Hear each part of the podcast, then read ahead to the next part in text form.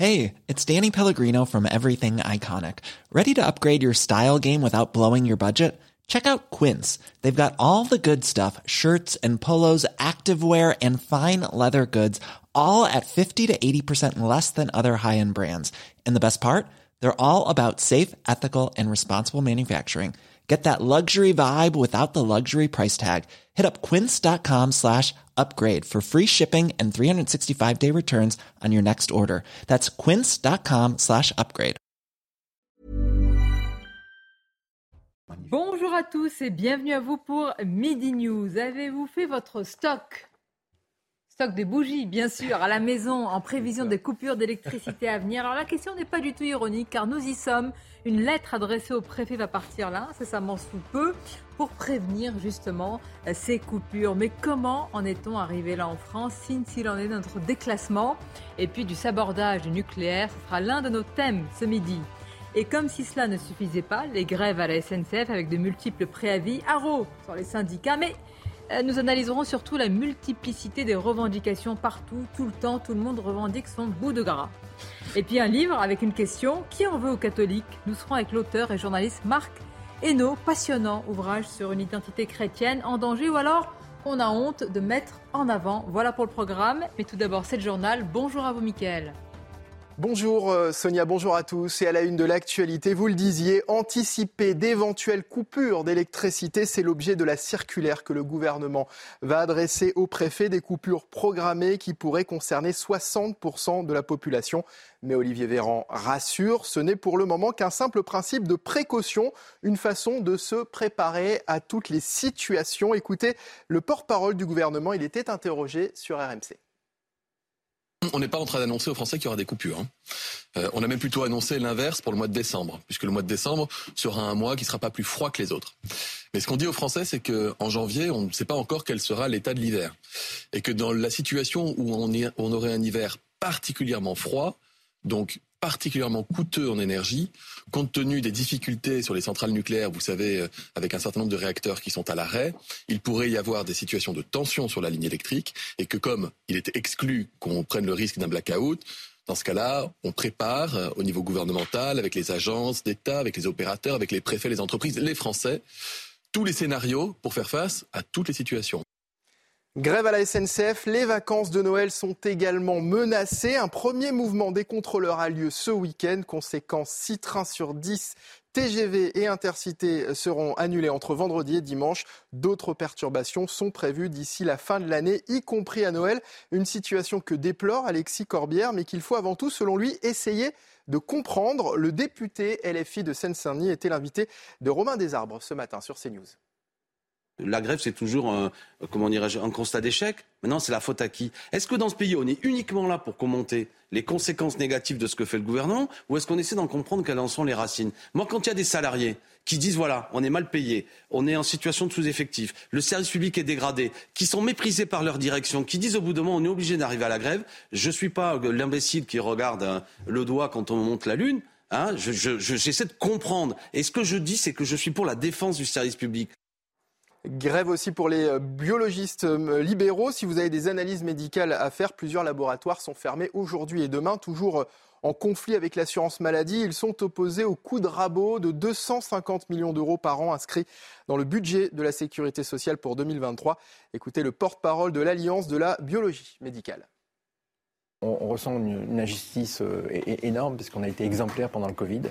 On a testé, testé, testé. C'était des commandes de l'État, c'était un ordre de l'État. On a été sur, le pont, on a travaillé 24 heures sur 24. Et là, le gouvernement veut nous baisser nos tarifs à hauteur de 250 millions d'euros.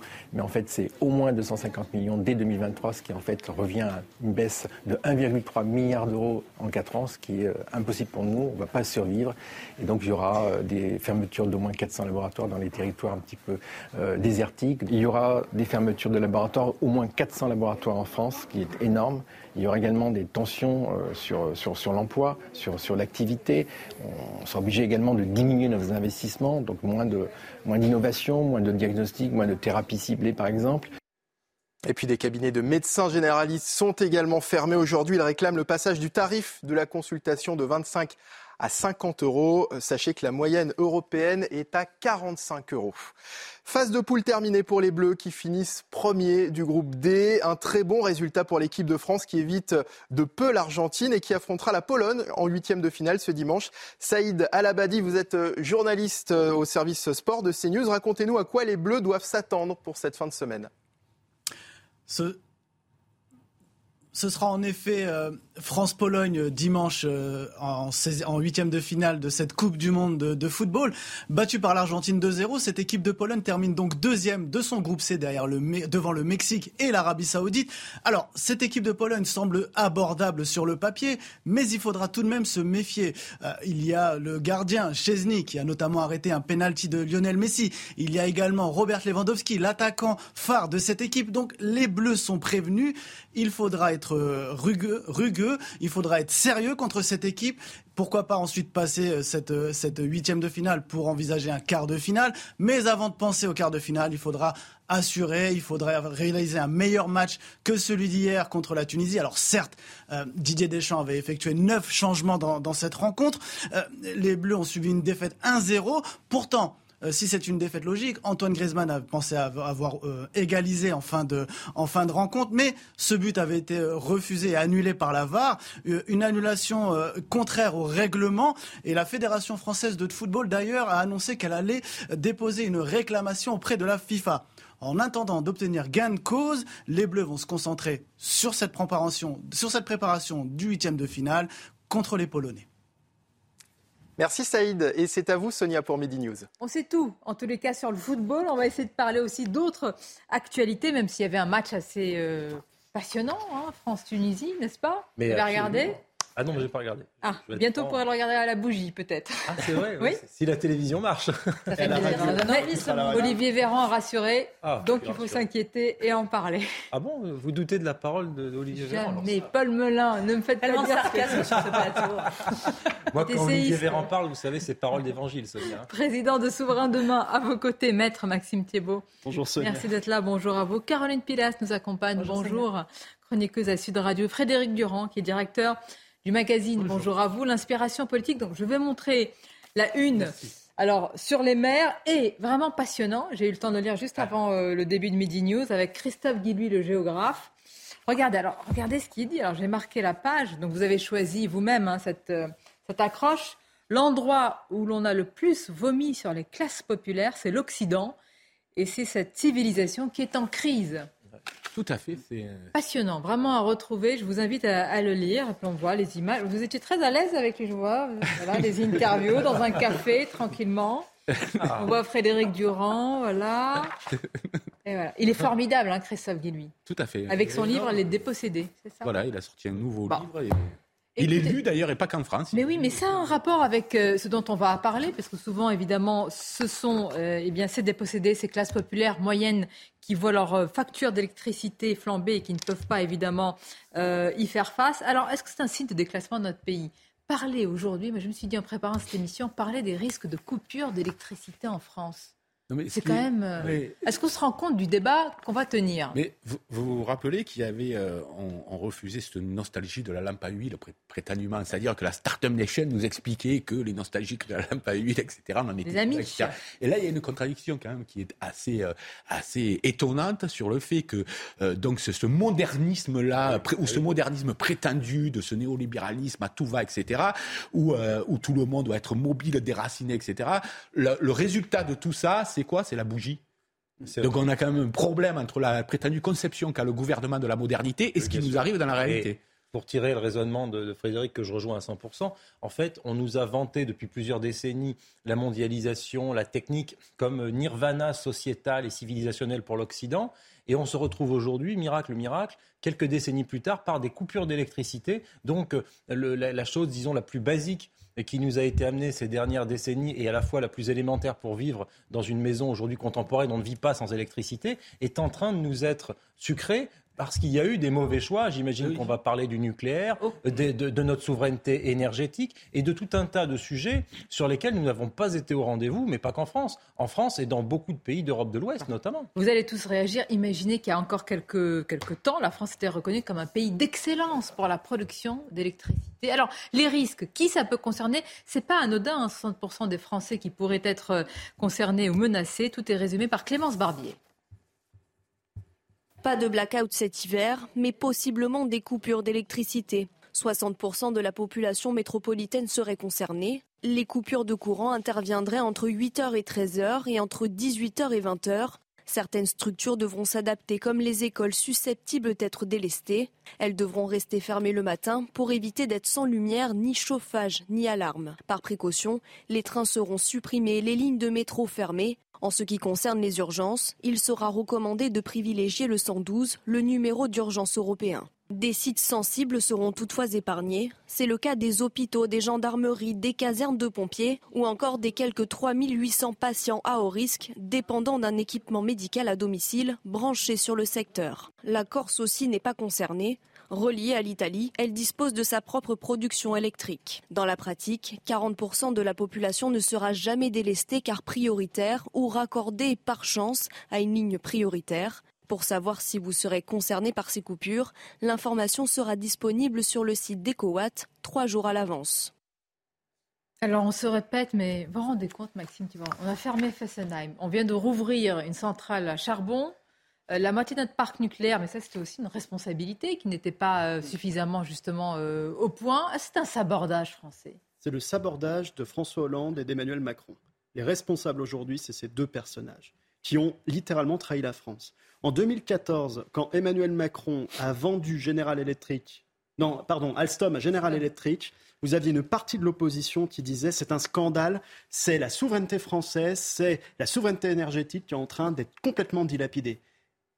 Et qu'est-ce qui s'est passé? Ben, Il a dit non, vous êtes des passéistes, la mondialisation va vous amener l'électricité, la mondialisation c'est de se faire confiance les uns les autres, la mondialisation c'est trahir les intérêts français pour les faire rentrer dans le gros package du marché international, et on voit la conséquence aujourd'hui. La conséquence c'est qu'on va avoir des zones de délestage, mais ça on l'avait annoncé euh, dès qu'il y a eu la guerre euh, en Ukraine au mois de février, et la deuxième conséquence c'est qu'il y a des Français qui vont mourir, qui vont mourir de froid, parce que la crise énergétique aura des conséquences sur la vie des Français, et vous avez des Français qui vont mourir de froid, et vous, avez- vous allez avoir des Français qui vont mourir à cause de la pollution due au charbon. Et puis la Parce santé, que tout- oui, oui, tout Ce qu'on oublie de dire, c'est que le nucléaire, quand je vois tous les ayatollahs et les bisounours écologistes qui viennent nous dire que le hein, nucléaire... oui, moi ça, me, moi ça me rend dingue parce que c'est 10 ans de politique. Avant d'arrêter la politique pour devenir avocat, je me suis battu auprès de Nicolas Dupont-Aignan, auprès de Florian Philippot, auprès de Marine Le Pen, sur le fait de dire que la souveraineté énergétique de la France devait être garantie parce que ce qu'on va connaître en février allait arriver.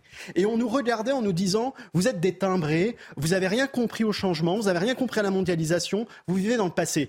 Et on est en train de le vivre aujourd'hui. Et on disait déjà à l'époque, je me souviens des élections régionales de 2015, où je disais, la pollution à Paris, elle est due aux centrales charbon allemandes. Et là, on est en train de rouvrir des centrales charbon en France, alors qu'on devrait ouvrir du nouveau nucléaire. On a la fusion nucléaire, la fission nucléaire, pardon, où on aurait dû investir depuis des années, on a complètement abandonné. N'en Donc jetez moi, plus. je suis désolé, il y a un Non, mais moment... là, ouais, c'est terrible. Il y a un Là- là, moment, c'est un tableau faut dévastateur. Il faut que les responsables payent. Mais réaliste. Caroline Oui, Pilas. je souscris à vos propos et à votre indignation, Maxime. Bien évidemment que les gouvernants actuels et passés sont responsables de ce que nous sommes en train de vivre, de ce que nous allons vivre dans les prochains mois.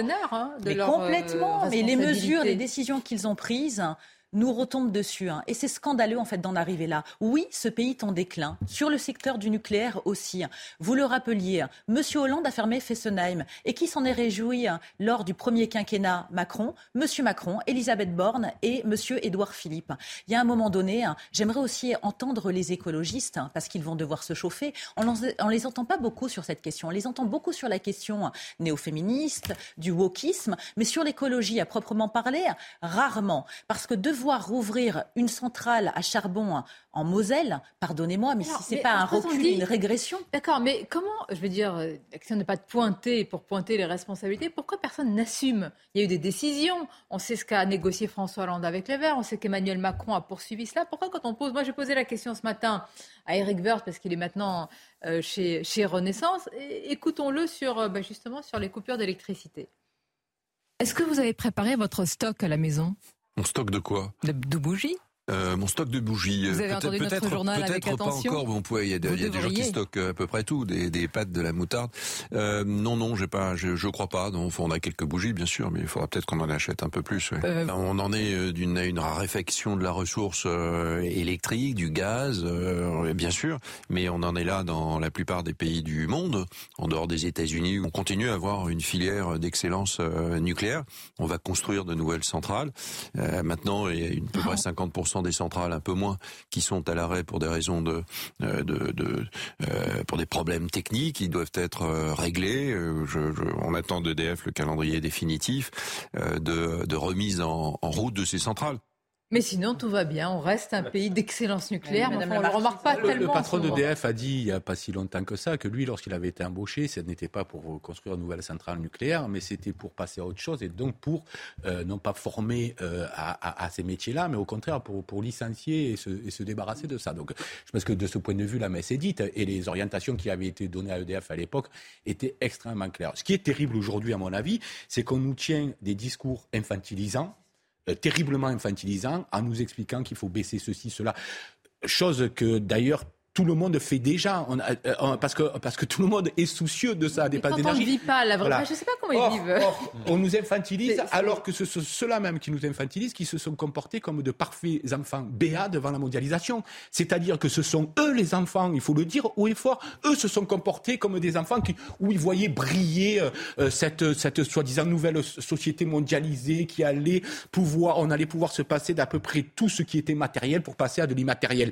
Et ceux-là même viennent maintenant nous donner le leçon. Il y a quelque chose d'absolument... Euh, Et puis il y a une question quand même, parce qu'on fait le suivi un peu des débats et des, et des euh, sujets qui sont lancés. Il y avait la, la question du découplage du prix de l'électricité et du Bah, gaz. Et le gouvernement avait dit non mais c'est pas normal, on ne peut pas continuer comme ça. Vous allez voir ce que vous allez voir. On va s'installer à Bruxelles et avec nos petits bras, on va les, on va Mais sortir du marché d'électricité. pourquoi ce, Il n'y a plus de nouvelles. hein. Pourquoi ce modèle-là, oui. pourquoi ce modèle-là, Alors que l'Espagne et le Portugal. pourquoi ce modèle-là a été mis en place? Et pourquoi l'avons-nous accepté? Ben, Pour des raisons tout simplement spéculatives pour le marché et pour certains sur le marché, pas pour le bien des Idéologique peuples. Et, Idéologique. et Pourquoi idéologique. Pour- ouais. ben, idéologique, mais surtout de rentabilité pour certains, parce que euh, l'idéologie, si ça rapporte à personne, on l'abandonne très vite.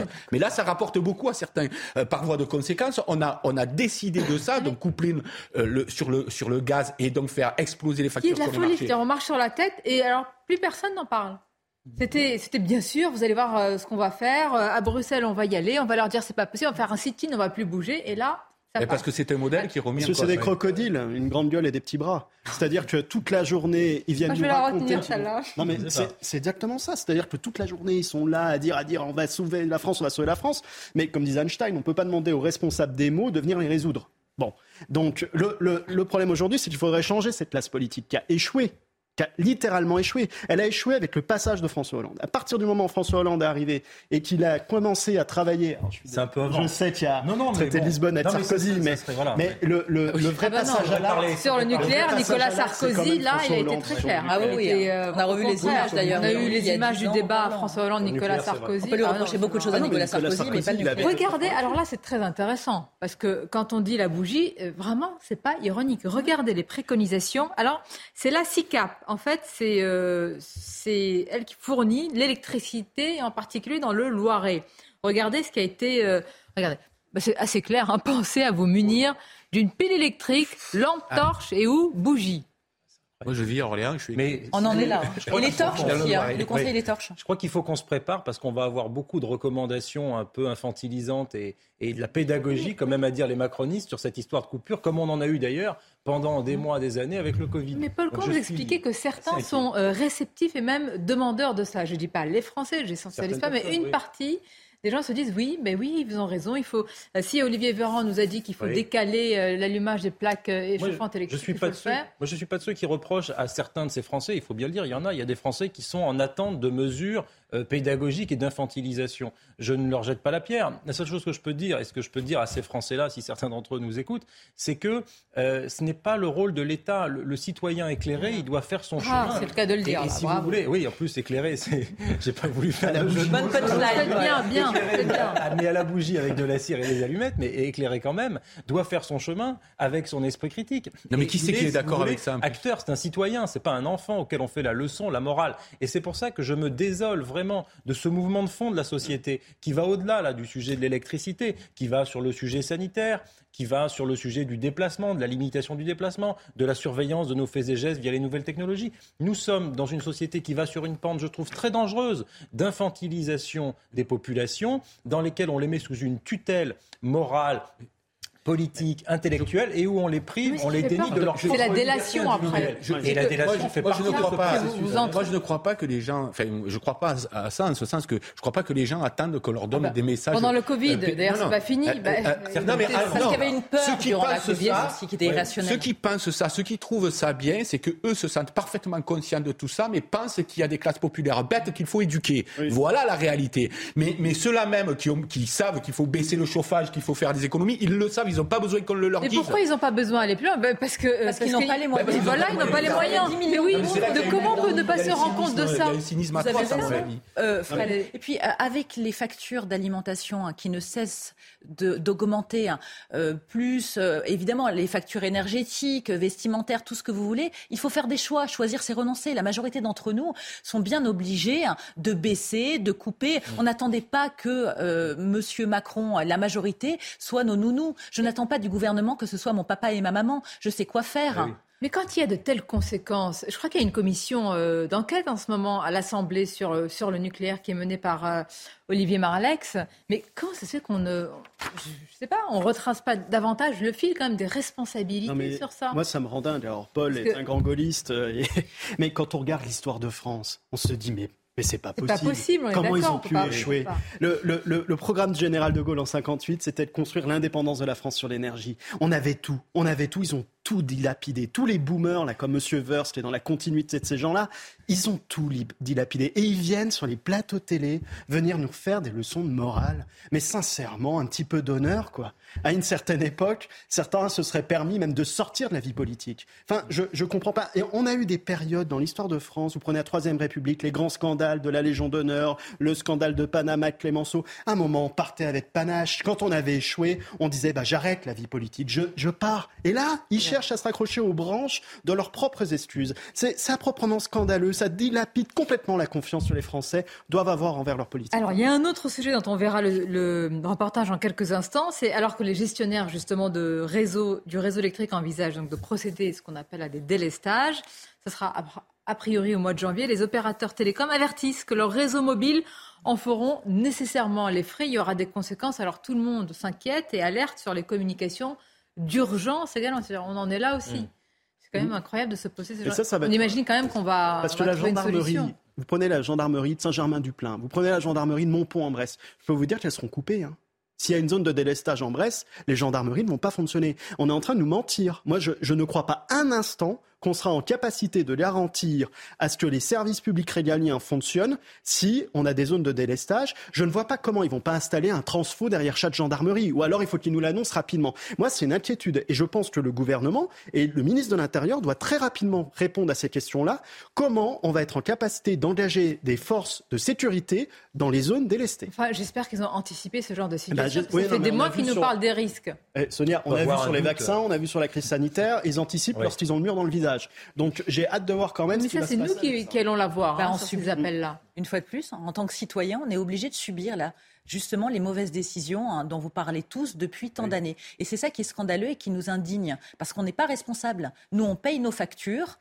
Et on attend d'avoir le service qui va avec. Puis alors j'en ai marre qu'on parle aussi hein, sans arrêt de la guerre en Ukraine. Elle a bon dos la guerre en Ukraine aussi sur ces questions. hein.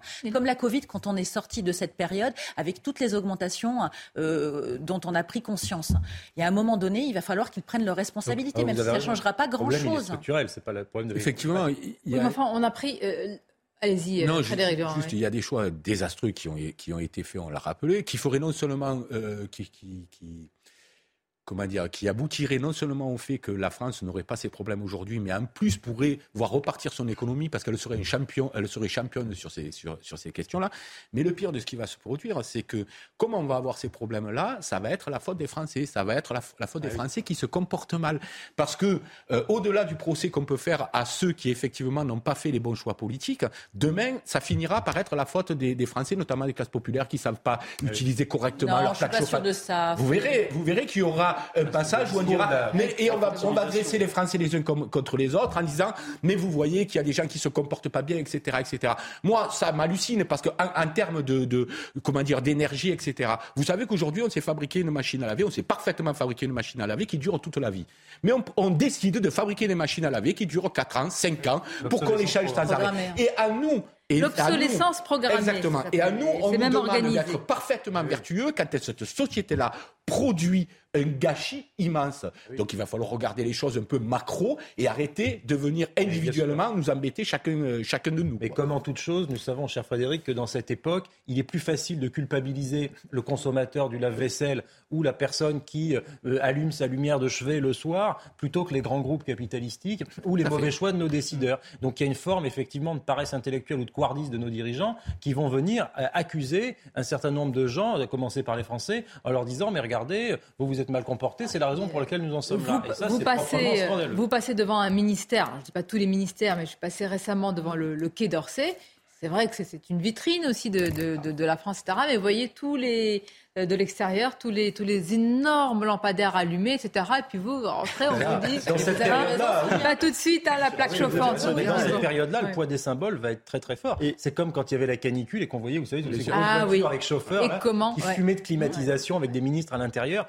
Ce genre d'image, aujourd'hui, ça devient absolument le mondial de déplorable. euh, aujourd'hui, C'est excusez-moi. le fameux faites ce que je dis, faites pas ce que je C'est fais. hein. Et ça va se concrétiser parce que vous allez avoir une rupture du principe d'égalité. Vous avez les grandes métropoles, elles vont pas être coupées d'électricité. Donc les gens qui habiteront Paris, Lyon, Marseille auront de l'électricité.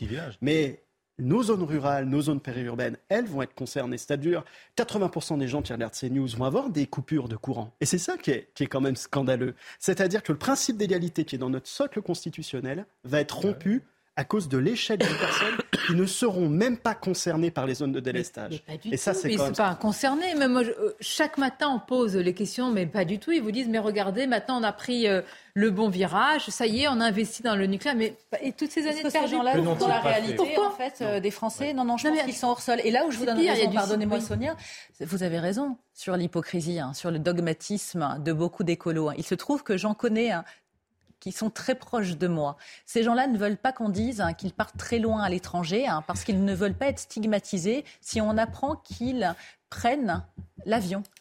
Mais c'est quand même Ouais, mais hyper, je vais vous dire, euh, parfois on n'a pas le choix. Pourquoi? Parce que dans quelques instants, vous allez voir que prendre le train, là, demain, ces jours-ci, ou pendant les vacances là, de décembre, ça va être compliqué. Alors j'ai envie qu'on aille plus loin, parce que le ras-le-bol, on va en parler. Peut-être que certains d'entre vous, qui pourra défendre ici les syndicats qui ont déposé des multiples préavis, à part Frédéric Durand? Moi, je serais plutôt sur une ligne un peu Durand. ça, On va pas aller. Ah oui, j'adopte la ligne Durand. Ouh là là Vous la connaissez pas Ouh là là Non, je, pla- je plaisante. Non, mais enfin, on peut pas non plus jeter l'opprobre sur les syndicats sans savoir quelles sont les revendications. On est d'accord. Puis on ira plus loin. Signe d'un pays qui ne cesse de se morceler. Chacun défend son bout de gras, ses positions, ses revendications. Jusqu'où? À tout de suite pour en parler. On va vous faire aimer le train qu'il disait. Peut-être pas les syndicats. Enfin, on va en parler. On va en là parler. là, Non, non, oh là on- non. Il faut être mesuré. Ah, Impartialité. ah. Mesure, Travaillons nuance, c'est notre marque. Mesure, nuance, impartialité. Vous avez décrit Audrey Berthaud. C'est justement les titres. C'est News Info. L'Assemblée nationale vote à l'unanimité pour augmenter euh, le montant des retraites des agriculteurs à partir de 2026. Ce texte du député Les Républicains euh, Julien Dive prévoit de calculer la retraite de base sur les seules 25 meilleures années de revenus des chefs d'exploitation agricole et non plus sur toute la carrière. Un mini contrôle technique pour les deux roues à moins de 50 euros, c'est l'option envisagée par le gouvernement pour juin prochain. Il s'agit d'un contrôle technique simplifié avec moins de points de contrôle par rapport à celui des voitures. Rien n'est encore stabilisé, mais des discussions sont en cours. Et puis en Espagne, une lettre piégée a été adressée la semaine dernière au Premier ministre Pedro Sanchez. Une lettre similaire à celle ayant explosé mercredi à l'ambassade d'Ukraine à Madrid. La justice espagnole a annoncé l'ouverture d'une enquête préliminaire portant sur des faits présumés de terrorisme. Haro sur les syndicats à la SNCF, UNSA, Sud, CFDT, hein, euh, grève des contrôleurs donc vendredi à dimanche et pendant les fêtes aussi une menace de grève avec une bonne épée de Damoclès sur nos têtes. Alors qui pour défendre les syndicats? Parce que moi j'ai envie d'avoir un argument, alors autre hein, que les salaires, parce que j'ai appris qu'il y a des négociations qui sont en cours en plus. Qui pour défendre les salariés? Euh, Oui. C'est ça que vous voulez dire. Oui, pardonnez-moi. oui. Ah, voilà. Souvent syndiqués. euh, non, non, ils ne sont pas tous syndiqués, c'est les salariés qui, euh, effectivement. D'ailleurs, j'ai remarqué que là, en l'espèce, c'était Sud qui a appelé la CFDT, qui est plutôt un syndicat réformiste, qui n'est pas radical. Euh, la CGT n'appelle pas, apparemment. Euh, donc, moi, je ne connais pas exactement la situation, donc sur, difficile de se prononcer sur, sur Ah, le mais vous prenez le train. Oui, je prends, le, je prends le train et d'ailleurs ce week-end j'ai besoin de le prendre pour le boulot et je risque de faire partie des gens qui vont être Et vous n'allez pas râler gêné. Mais je râlerai peut-être, mais je suis capable à la fois de comprendre et de râler, vous savez. Donc il n'y a pas de. Il est formidable, c'est un citoyen modèle. C'est un citoyen modèle, Non, mais ce je- garçon. Non mais je, comprendre je- et râler. je peux juste dire, je peux juste dire et regarder ma situation personnelle et dire c'est très embêtable pour moi et je les, je les déteste de faire ça. Ou je peux dire mais pourquoi le font-ils? Et essayer de comprendre. C'est tout. Après euh, on est tous soumis euh, et c'est tous et c'est embêtant pour euh, pour euh, pour tout le monde. Euh, cependant on parlait des classes moyennes tout à l'heure qui décrochaient, c'est les notamment les contrôleurs puisque là il s'agit plus précisément des contrôleurs. D'ailleurs d'un collectif de contrôleurs auquel c'est ensuite raccroché, se sont ensuite raccrochés certains syndicats. Donc c'est parti d'un collectif qui n'était pas forcément un syndicat à la base. Je ne sais pas si vous faites un bon avocat de ces, de ces contrôleurs. On va continuer à en parler. Ça m'intéresse aussi de voir leurs conditions. Enfin, ah, ah, ah, on, est, on, est, on est jeudi. Bon, c'est demain, vendredi. Oui. Vous vous rendez compte? C'est-à-dire, c'est, c'est, il n'y a même pas. Et non, il y a- c'est- c'est- c'est-à-dire, on peut comprendre, mais même prévenir un petit peu. Ah ben les préavis sont dé- été déposés a priori puisque c'est une Oui, obligation. hein. Donc, euh, Effectivement, après, vous avez raison, 24 heures, c'est suffisant pour s'organiser. Non, mais on pourrait faire des préavis euh, plus longs, simplement. Après, on dirait simplement, mais il y a eu des négociations, ils, ont, ils, ont- ils font une grève, etc. Donc, vous voyez bien qu'il y a aussi Ah, une une, grève qui une dérange personne, réalité. c'est plus une grève. Bravo. Mais qui avait dit que dans ce pays, euh, c'était Nicolas Sarkozy, non? Vous vous souvenez pas de cette Oui, oui, phrase oui. Il avait dit que maintenant, il y avait des grèves et qu'on les voyait même plus. On plus... bah, Oui, qu'on les voit, on les sent. c'est- Des fois, on les Comme les voit, on les sent. Regardez le contexte, comment ça a été euh, annoncé. Alors évidemment, la, la colère des usagers, tout cela est résumé par Solène Bolan et Jules Bédot. Avec 4 trains sur 10 en circulation, le week-end sera perturbé sur les lignes de la SNCF en raison d'un mouvement de grève des contrôleurs. Parmi les lignes les plus impactées, le TGV Atlantique avec seulement un train sur 4 et un train sur 4 également sur le Ouigo. C'est vrai que quand il y a les grèves, ben, c'est embêtant parce qu'on doit tout re- revoir et, et parfois les convoiturages, c'est peut-être pas possible en fait. Il faut bien qu'ils fassent grève quand même. Bah oui, parce que euh, s'ils ont à revendiquer des choses, ils vont... c'est le seul moyen. Le problème, c'est que je comprends leurs revendications, mais à chaque fois, c'est nous, le citoyen, qui payons nos impôts, qui travaillons, qui sommes pris en otage. Et on a, nous aussi, des galères. Et euh, nous, on ne peut pas faire grève. Un second préavis de grève a été annoncé, d'abord du 23 au 26 décembre, puis du 30 au 2 janvier. C'est toujours euh, embêtant d'être pris en otage pour Noël parce que ça arrive euh, régulièrement et c'est vrai que c'est fatigant. Tous les ans, à la même période, ils font grève et euh, clairement, ils nous emmerdent. Est-ce que leurs conditions de travail justifient à tel point de faire grève? Je ne sais pas. Les négociations annuelles obligatoires doivent s'engager le 7 décembre prochain entre la direction et les syndicats. Elles seront décisives concernant l'organisation des fêtes de fin d'année. Il y en a qui sont moins, qui prennent moins de pincettes que vous en plateau hein, pour dire ce qu'ils pensent. Parce que Ah, les gens, normal, il faut est- arrêter de les emmerder. hein. c'est un verbe présidentiel. Ah, donc je je l'utiliserai aussi. Je, je le dis sincèrement, il m'emmerde. Faut- faut- Il faut être honnête. Il y a un moment, on veut aussi profiter euh, de nos familles. euh, les fêtes de Noël vont arriver. Je pense qu'il y a des moments qui sont un peu sacralisés et pendant lesquels on ne vient pas emmerder les Français. Et c'est exactement ce moment-là. Je peux tout à fait comprendre les revendications, mais à un moment, les belles grèves des années 30, c'était des grèves collectives et nationales. C'est-à-dire qu'il y avait quand même une certaine fraternité et les Français rejoignaient cette idée de grève. Là, ça fait un petit peu égoïste quand même. Je, je voudrais juste dire une chose, c'est que la, la SNCF, qui était un grand service public, a été divisée en six sociétés commerciales. On a fait quelque chose, comme on a fait d'ailleurs avec le nucléaire, on a fait quelque, on fait quelque chose de catastrophique aujourd'hui avec la SNCF. Ça explique aussi le fait que les contrôleurs se sentent de moins en moins respectés parce qu'ils se sentent de moins en moins pa- participer à une institution. Euh, ils ont euh, un travail qui n'est pas facile dans les trains. Moi, je prends très souvent le train et je peux vous dire que je voudrais pas faire un contrôleur aujourd'hui. Euh, donc Ah oui, il y a oui. aussi Sur le non-respect aussi. hein. Bien sûr, c'est est ce que j'ai dit. C'est- ce que- j'ai dit. J'ai commencé par ça, c'est-à-dire ils, se- ils ne sont pas respectés et on a, on a voulu faire une fois de plus selon le modèle de la mondialisation de cette entreprise publique forte. D'accord. assise, euh, Combien, sorte ça de- coûte de la SNCF pour le contribuable? Combien ça coûte à peu près la SNCF pour le contribuable souvent, hein. Hmm? Elle est souvent renflouée par le contribuable. Oui, mais là, en Et puis, c'est 2021, très je crois que c'est, euh, pas dire de bêtises, mais je crois que c'est autour de 15 ou, ou 20 milliards en 2021. Mais, enfin, dire, euh, Alors, je, je me méfie quand même d'une chose. Quand j'ai dit les préavis, quand est-ce qu'ils sont euh, déposés, je me méfie, me méfie parce que parfois, entre direction et syndicats. La direction peut un petit peu mettre sous le pied et dire regardez, euh, préavis de surprise. Bon, voilà. Non, mais Oui, il y a un après, petit on jeu connaît aussi. la bête aussi, hein, Voilà. donc je me méfie. Ouais. Je veux oui, il y a aussi un vrai enjeu sur les négociations. Elles vont avoir lieu, je crois, dans quelques jours. Ce serait bien qu'elles aient lieu très très vite parce que c'est ça aussi. C'est-à-dire que c'est un peu le même débat qu'il y avait eu sur les raffineries et sur Total. C'est-à-dire que on, on- on jette l'opprobre sur les syndicats et sur les travailleurs qui se mobilisent. Moi, je veux bien. Mais il faut aussi réfléchir à la raison pour laquelle ils se mobilisent et à la raison pour laquelle des négociations n'ont pas abouti. Vous voyez, par exemple, il y a des pays comme euh, l'Allemagne euh, au hasard, dans lesquels la, négociation et la fibre de négociation, elle n'est pas seulement meilleure du côté des syndicats, elle est aussi meilleure du côté du patronat. Et en France, on a un patronat qui est aussi pas mal dans la confrontation vis-à-vis des salariés.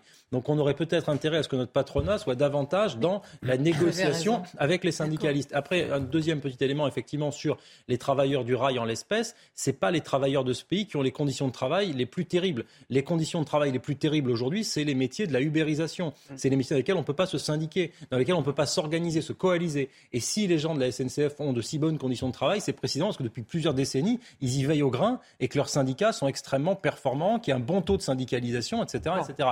Donc, En gros, c'est des revendications mais- corporatives qui pourrissent la vie Mais- des Français. Oui, mais reconnaissons Ah, Non, non, mais. euh, C'est- bizarre parce que quand on parle de, on parle de prise d'otage, on parle Non, de Ah non, grogne- j'aime pas ce mot. Terme. Moi aussi, je Oui, je déteste. sais, mais. on parle de prise. On d'otage, on parle de grogne des syndicats. Le grogne, c'est c'est attribué à un animal normalement. C'est un animal qui grogne, un être humain ne grogne pas.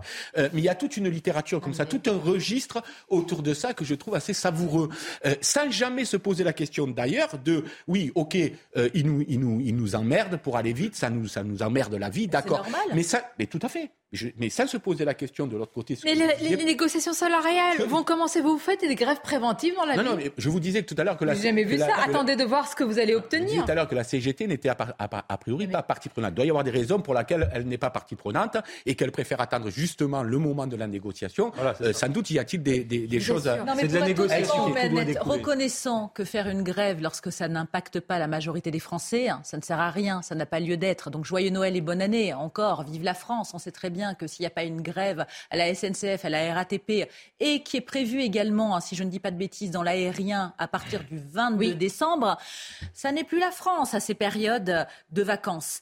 Mais en tant qu'usager, avec la hausse des billets de train, vous trouvez que c'est normal?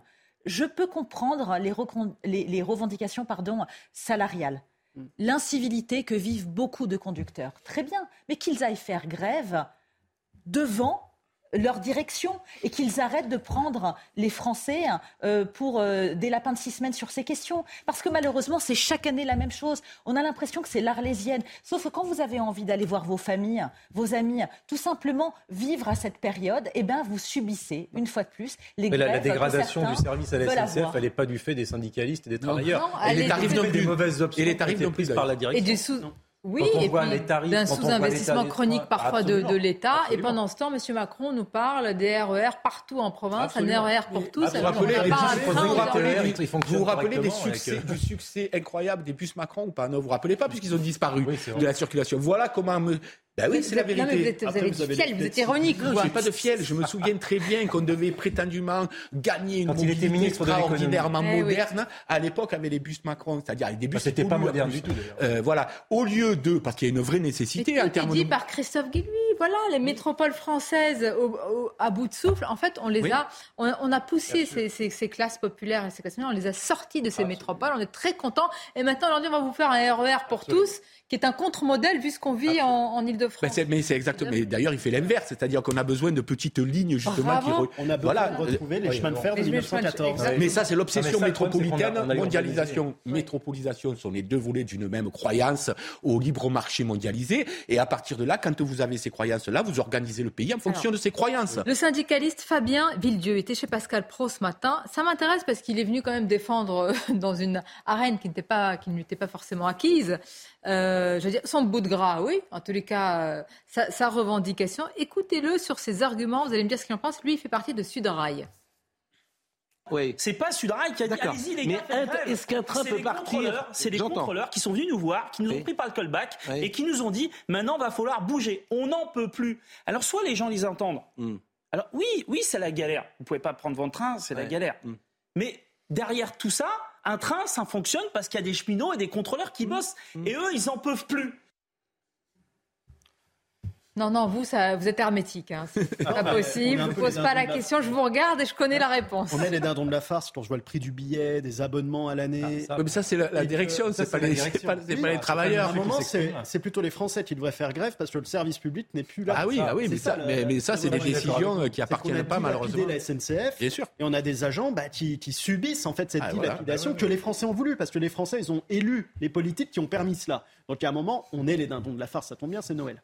Mais il y a, je, pense que finir, ouais. malgré tout, malgré tout, le problème c'est que eux vont se faire avoir. Ils vont se faire avoir ces syndicats parce que les Français vont en avoir ras le bol, ils vont pas les soutenir. Et que derrière le gouvernement, quand il va vouloir aller plus loin vers la privatisation, va dire, bah voilà. eh bien ils n'auront pas le soutien des ça, Français. mais Et donc on va continuer de casser le service public. public. Oui, mais ça, c'est irrémédiable. C'est-à-dire qu'il fasse grève ou non, de toute façon, à un moment donné, on va vers cette Oh, mais il vaut mieux être, euh, éviter d'être détesté dans la vie, non Non, mais bien sûr, mais, c'est pas pour autant qu'ils seront soutenus si demain on, continue de démanteler le réseau la ferroviaire grève du billet français. gratuit. Ça, ce serait bien plus intelligent. C'est-à-dire pas de contrôle. Vous montez dans les. Attendez, la SNCF, elle pourrait faire rouler les trains sans contrôleur. Hein.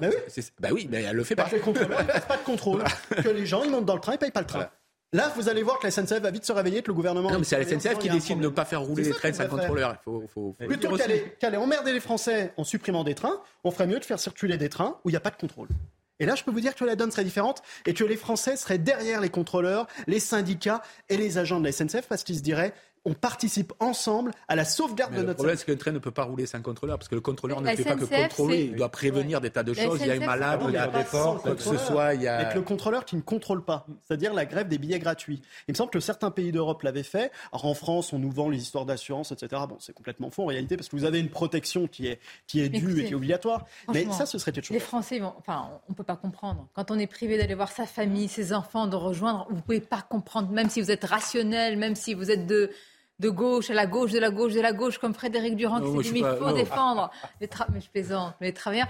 Il n'y a pas d'argument, vous voyez, quand vous, vous n'avez pas de solution. Bon, mais écoutez, on va... Ben, il y a va- un argument, c'est le démantèlement du service public et de la SNCF qui a été explosé en six sociétés où les gens n'y s'y retrouvent plus. Et il y a des, il y a des arguments pour eux. Il le disait, le, le gars de Sud, là, sur votre antenne, c'est pas eux qui ont décidé. En Donc, vérité, pour vous, c'est pas une grève de privilégiés. Juste, je, je vais finir. Ben, quand on gagne entre 1005 et 1008, voire 2002 par mois, non, c'est pas des- c'est pas ça en France, les privilégiés. C'est les 25% qui gagnent plus que ça et beaucoup plus. Donc oui, ben oui, si vous voulez parler de privilégiés, euh, Voilà, ils, sont pas, il faut pas les chercher là. Et quand vous vous, faites des métiers, où- euh, la retraite. Bon, bref, vous, vous m'avez mais on n'est pas d'accord.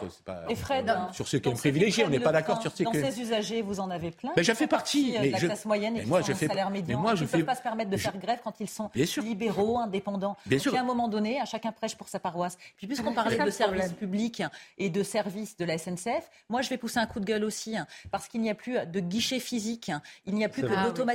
Alors quand on est Oui. Ah, malvoyant, aveugle, euh, dyslexique, personnes âgées, eh bien on subit doublement la fraction numérique bien pour des billets Ça, qui sont au même prix. hein. Mais une fois de plus, c'est la direction qui fait ces choix-là. C'est pas, pas les salariés. Ah mais moi je peux pas le faire seul. Est-ce J'ai est-ce qu'on peut trouver des usagers? D'ailleurs, on dit usagers, on paye bien. Mmh. C'est des, clients. Oui. C'est mieux que de dire usagers qui, qui comprennent. Bah, c'était vraiment- usagé tant que c'était un service public, oui. Ça. On a tendu notre micro, alors on va voir. On va voir a été dit à la gare Montparnasse. Embêtant pour beaucoup de gens, mais il faut aussi comprendre les gens qui le font parce qu'ils n'ont peut-être pas tous à fait le choix. Des revendications, toujours des revendications. On veut du pognon, on veut du pognon. Il n'y en a plus du pognon. Travaillons et, euh, et mettons de côté plutôt que toujours gueuler et faire chier les autres surtout.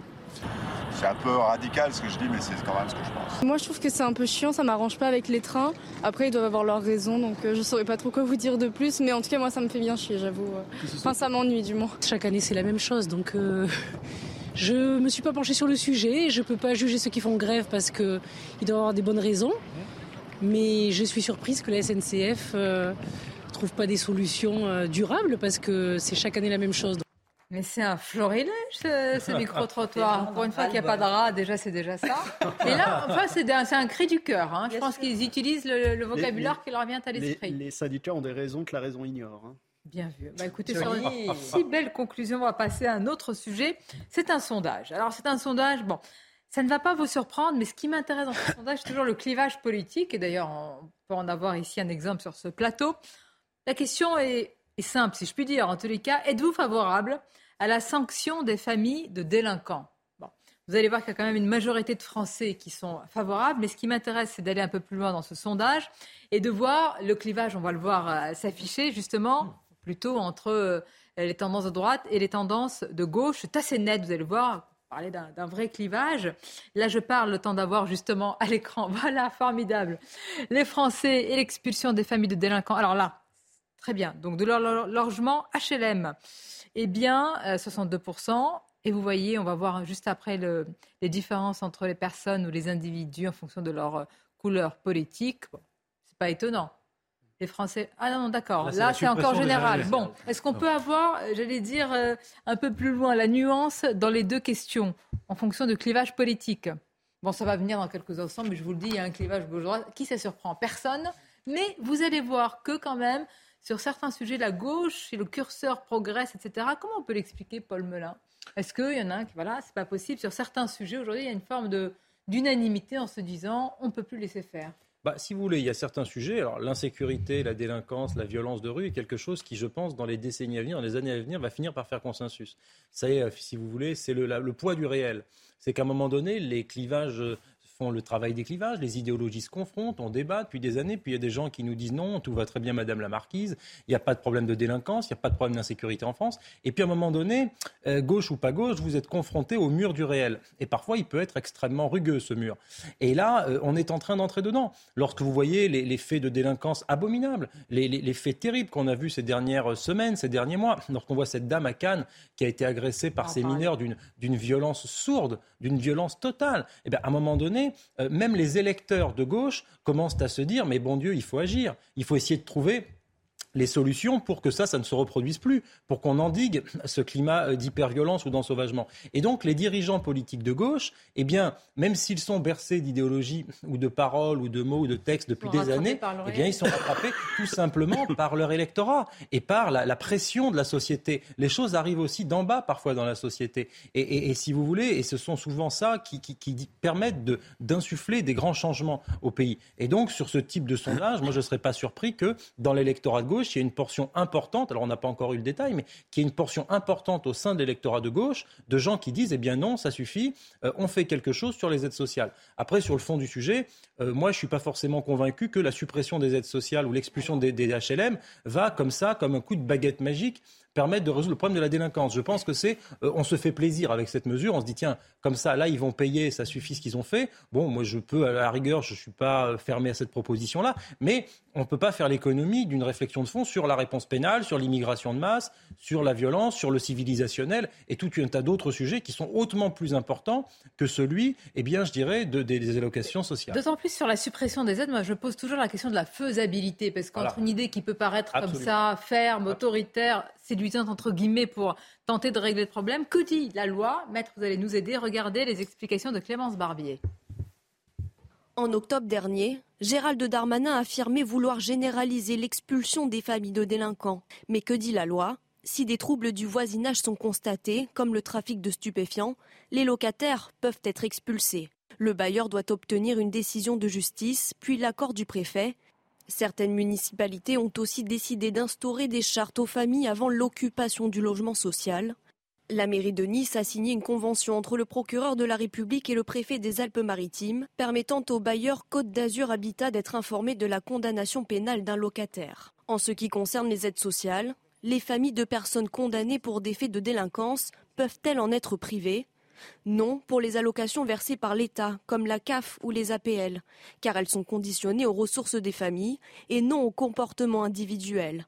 En revanche, les mairies ont le pouvoir de suspendre des aides sociales dont elles sont les maîtrises, comme par exemple les chèques sport ou l'aide au paiement de la cantine. Plusieurs villes ont franchi le pas, comme à Poissy dans les Yvelines ou à Valence dans la Drôme. Oui, ce sont des aides qui sont liées en fait aux, mairies. Euh, ça, c'est de la responsabilité aussi du maire, ce qu'il distribue. ça n'a rien à voir avec les aides sociales telles qu'on pourrait les imaginer. C'est pas la même chose. Exactement. C'est un système qui est assez complexe. Il y a les aides municipales, oui, qui sont déterminées par des conditions définies par les communes. Et donc là, il y a des marges de manœuvre un peu plus ouvertes. Et c'est vrai que, par exemple, pour les aides qui proviennent de la CAF, les conditions sont de manière à ce que c'est compliqué, sauf un changement de la loi. Mais moi, je ne suis pas tout à fait convaincu par par le fait d'aller euh, taper les familles des délinquants. Pourquoi? Parce que j'en vois très souvent devant les tribunaux correctionnels, et vous avez beaucoup de familles qui sont désemparées par le comportement de leurs propres enfants. Et vous avez des mères de famille qui ne savent pas quoi faire de leurs gosses. des familles monoparentales, mais souvent, j'ai- Pardonnez-moi, à chaque fois qu'on a fait ce débat, je reçois beaucoup de réactions me disant ne- nous, nous ne faisons pas partie de ces familles de délinquants et puis nous, nous avons les moyens d'élever nos enfants, de ne pas les laisser dans les rues, etc. C'est pas si simple. Euh, honnêtement, c'est pas si simple. Moi, là, je pense que la vraie solution, c'est de régler la primo-délinquance. C'est-à-dire un jeune de 16, 17, 18 ans, 19 ans qui est attrapé à commettre un délit. Il faut que la réponse pénale soit immédiate, réelle et cinglante. Et là, là aujourd'hui, vous avez des gamins, ils passent dans le tribunal correctionnel, ils ressortent, ils comprennent même pas la peine, ils reviennent après, des fois ils ont des délais différés, ils sont jugés un, deux, trois On va ans en après, ça ressemble à rien. Là, si vous, vous attrapez un jeune qui est en train de faire un, un acte, je sais pas, de délinquance, trafic de drogue ou autre, un vol, vous l'attrapez, boum, il passe en comparution immédiate et vous avez une peine complémentaire, je ne sais pas, un- une obligation de stage civique de six mois ou une obligation de service national. Là, je peux vous dire que vous allez être efficace. Et c'est ici que doit résider la réponse pénale, non pas dans des situations démagogiques qui en plus vont vont surcharger nos tribunaux parce que les gens vont vouloir se défendre, les Mais familles évidemment, vont vouloir ils se vont- défendre. mais c'est ça, mais et les ça. juges, ils vont se retrouver C'est pour ça que devant j'ai des peur cas de l'illusion particuliers de la fermeté et de l'autorité. Bah oui. à la fin, Ça peut avoir même un effet contraire. Mais exactement. En plus, les, les expulsions de logements, bah, Mais vous allez expulser ces familles, mais où vont-ils aller Mais- Ouais, Vous voyez, c'est comme quand Ah on oui, dit on va démanteler les points de alors on euh, moi déplace je les gens. préfère, euh, dans ce cas-là, il y a des gens qui attendent des années pour ces logements. euh, Oui, mais en termes, d'effet, vous avez raison Sonia, mais en termes d'effet sur la délinquance, je doute de, la force de la mesure. Vous partagez cet avis? Mais pas Moi, je suis très mitigée en fait sur cette proposition, c'est-à-dire que la première qui consisterait à supprimer les aides, hein, ça me pose un problème sur le plan moral, parce que vous avez certaines fratries. Qui n'ont rien fait et qui vont subir, qui vont pâtir en fait. Le comportement de leur frère ou de leur sœur délinquant n'est pas forcément le leur. Donc si on leur coupe des aides Et sociales, d'autres pour lesquels bah, ça fait vivre un on est bien d'accord, donc c'est pour ça que c'est et beaucoup plus compliqué hein, et qu'une fois de plus, on ne peut pas être manichéen sur ce genre de sujet. Sur l'expulsion, par contre, moi, je serais beaucoup plus dur. Quand on sait que certaines familles sont, navrées hein, pour l'expression, arrosées hein, par le trafic de drogue, eh bien, dans ces cas-là, oui, moi, je serais pour l'expulsion au profit hein, de familles et de citoyens qui demandent euh, des logements sociaux depuis des années, à qui on n'accorde rien, qui doivent attendre et qui, eux, sont respectueux de vivre dans le cadre, le logement social. Donc oui, là, je le saurais. Mais il faut encore identifier ces familles.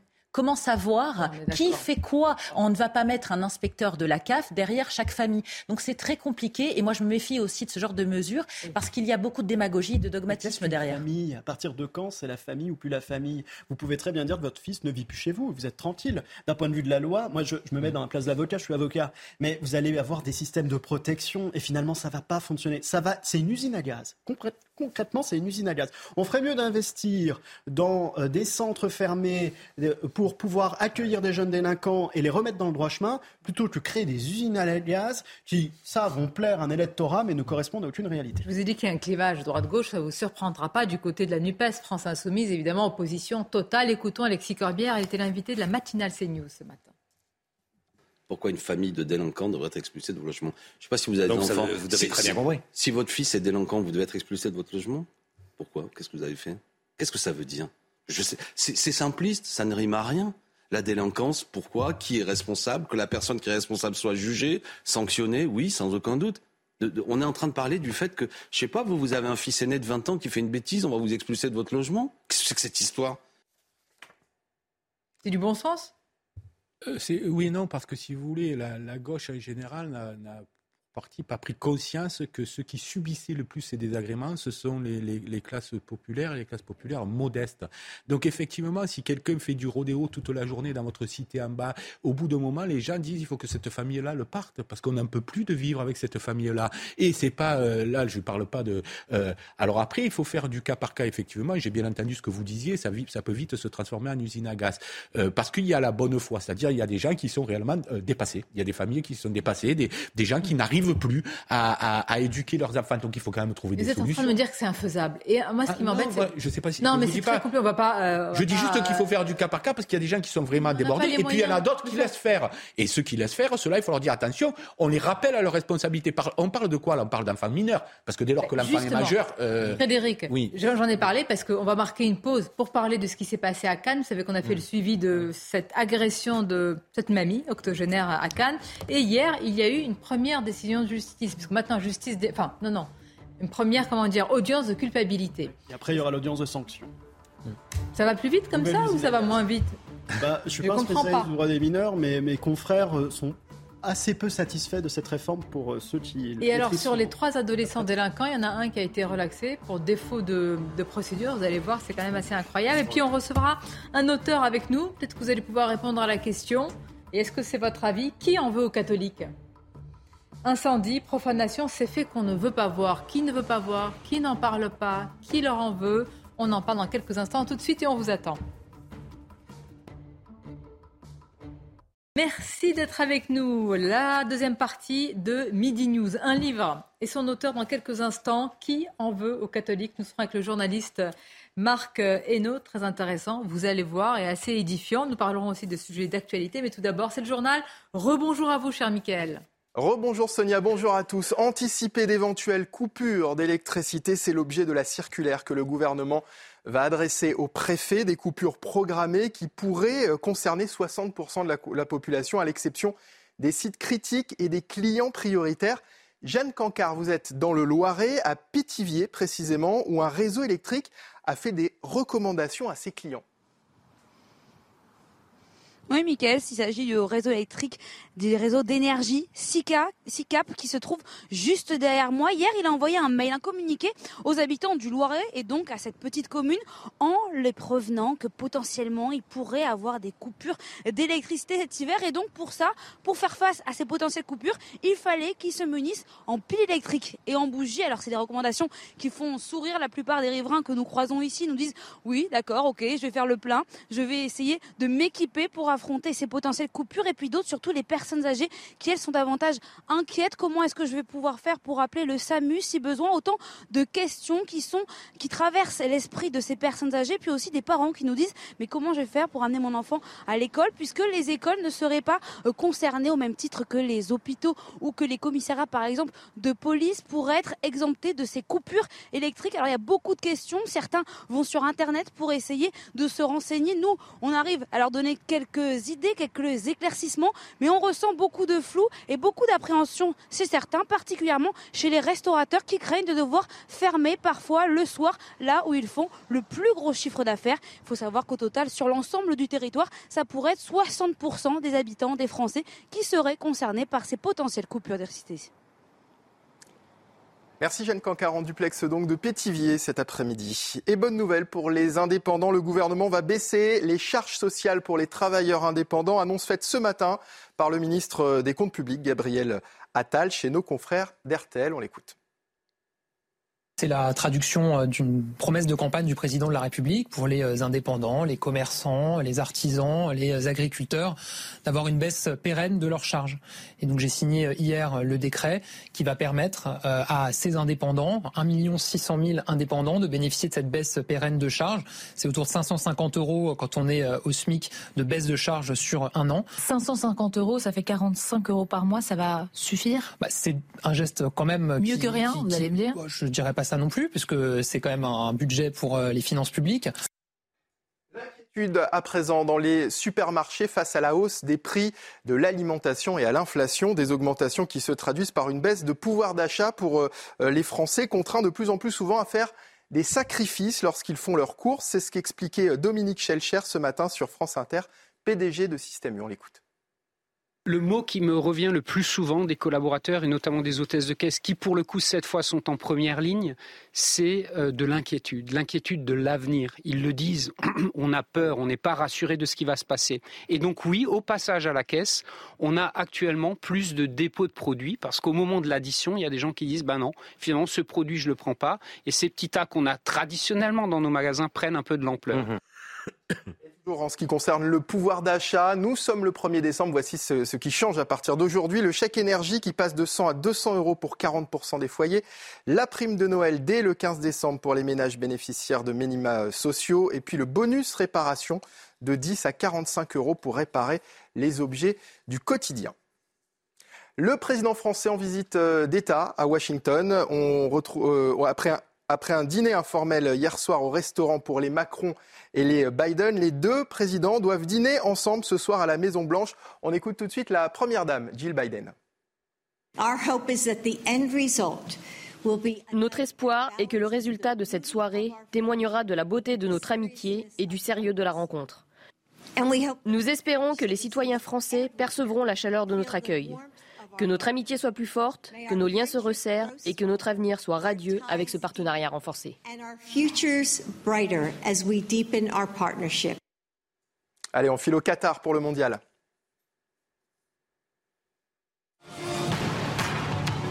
Regardez votre programme avec Sector, montre connectée pour hommes. Sector, no limits. Et on retrouve tout de suite Mathilde Espinas, envoyée spéciale Canal Plus à Doha. Mathilde, le résultat de la France hier soir face à la Tunisie est contesté. Une réclamation a même été déposée. Une fin de match assez confuse. On va essayer de vous rendre ça le plus clair possible. La Tunisie est en train de mener 1-0. Nous sommes à la 98e minute de jeu. Hier soir, Antoine Griezmann, inscrit à but, pense arracher l'égalisation. Joie des joueurs, joie des supporters, tout le monde retourne ensuite vers le rond central et l'arbitre de la rencontre, Matthew Kanger, un arbitre néo-zélandais, siffle la reprise de cette rencontre. Il va même siffler la fin du match et ce n'est qu'après avoir sifflé cette fin de match alors qu'on pense qu'il y a un partout qu'il va aller consulter la VAR, l'arbitrage vidéo, qu'il va voir qu'il y a une position de hors-jeu d'Antoine Griezmann et qu'il va donc annuler le but et sceller donc ce score de 1-0 pour la Tunisie. Seulement voilà, c'est là qu'est le problème, c'est que l'arbitre de cette rencontre, il n'avait pas le droit d'aller consulter la VAR après avoir sifflé la mise en jeu. C'est pourquoi la Fédération française de football a déposé une réclamation dans la soirée.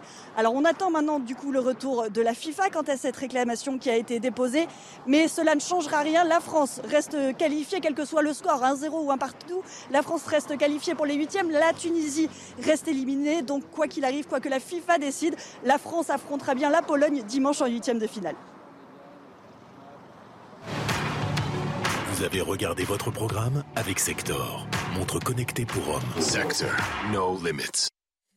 La suite de vos débats, il y a du monde en plateau. Caroline Pilas serait restée avec nous, Frédéric Durand, Paul Melun, Maître Maxime Thiebaud et on accueille le journaliste Marc Hainaut. Merci d'être avec nous. Bonjour à vous. Merci à vous, bonjour. Journaliste auprès de Boulevard Voltaire. Il y a ce livre dont on va beaucoup parler là tout à l'heure dans quelques instants. Qui, veut, qui en veut aux catholiques? Incendie, profanation.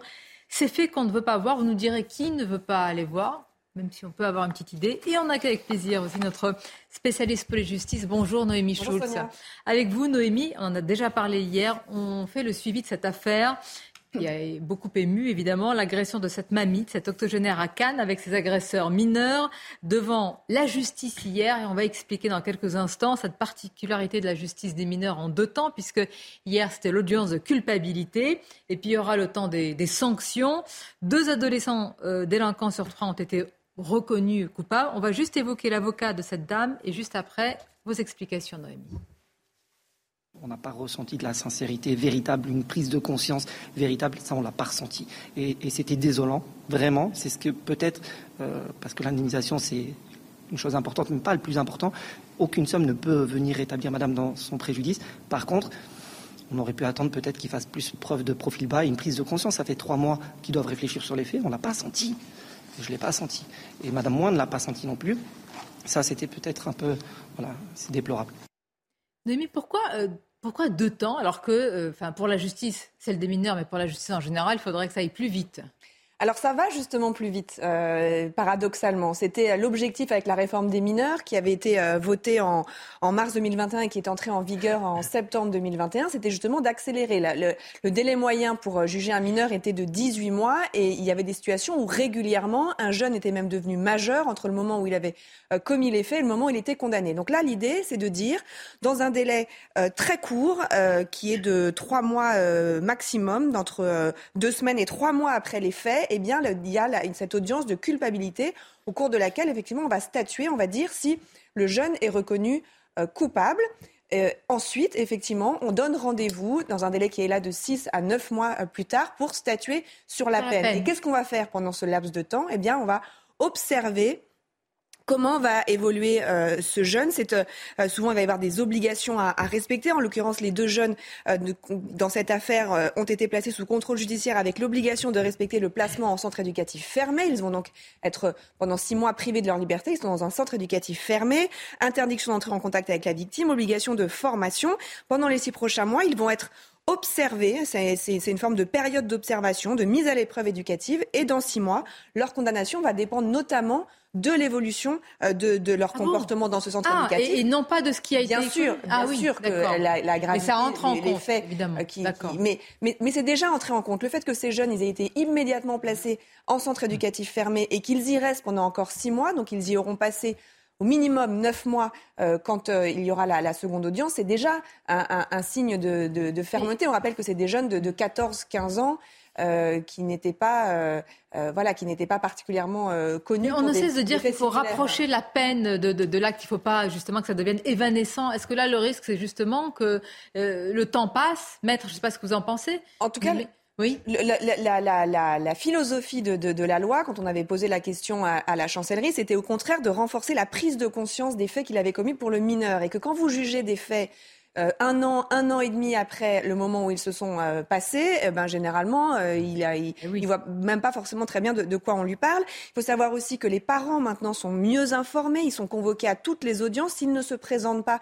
par exemple l'audience d'hier, les parents étaient convoqués. Si les parents ne se présentent pas, ils encourent une amende ou un stage de responsabilité euh, pénale.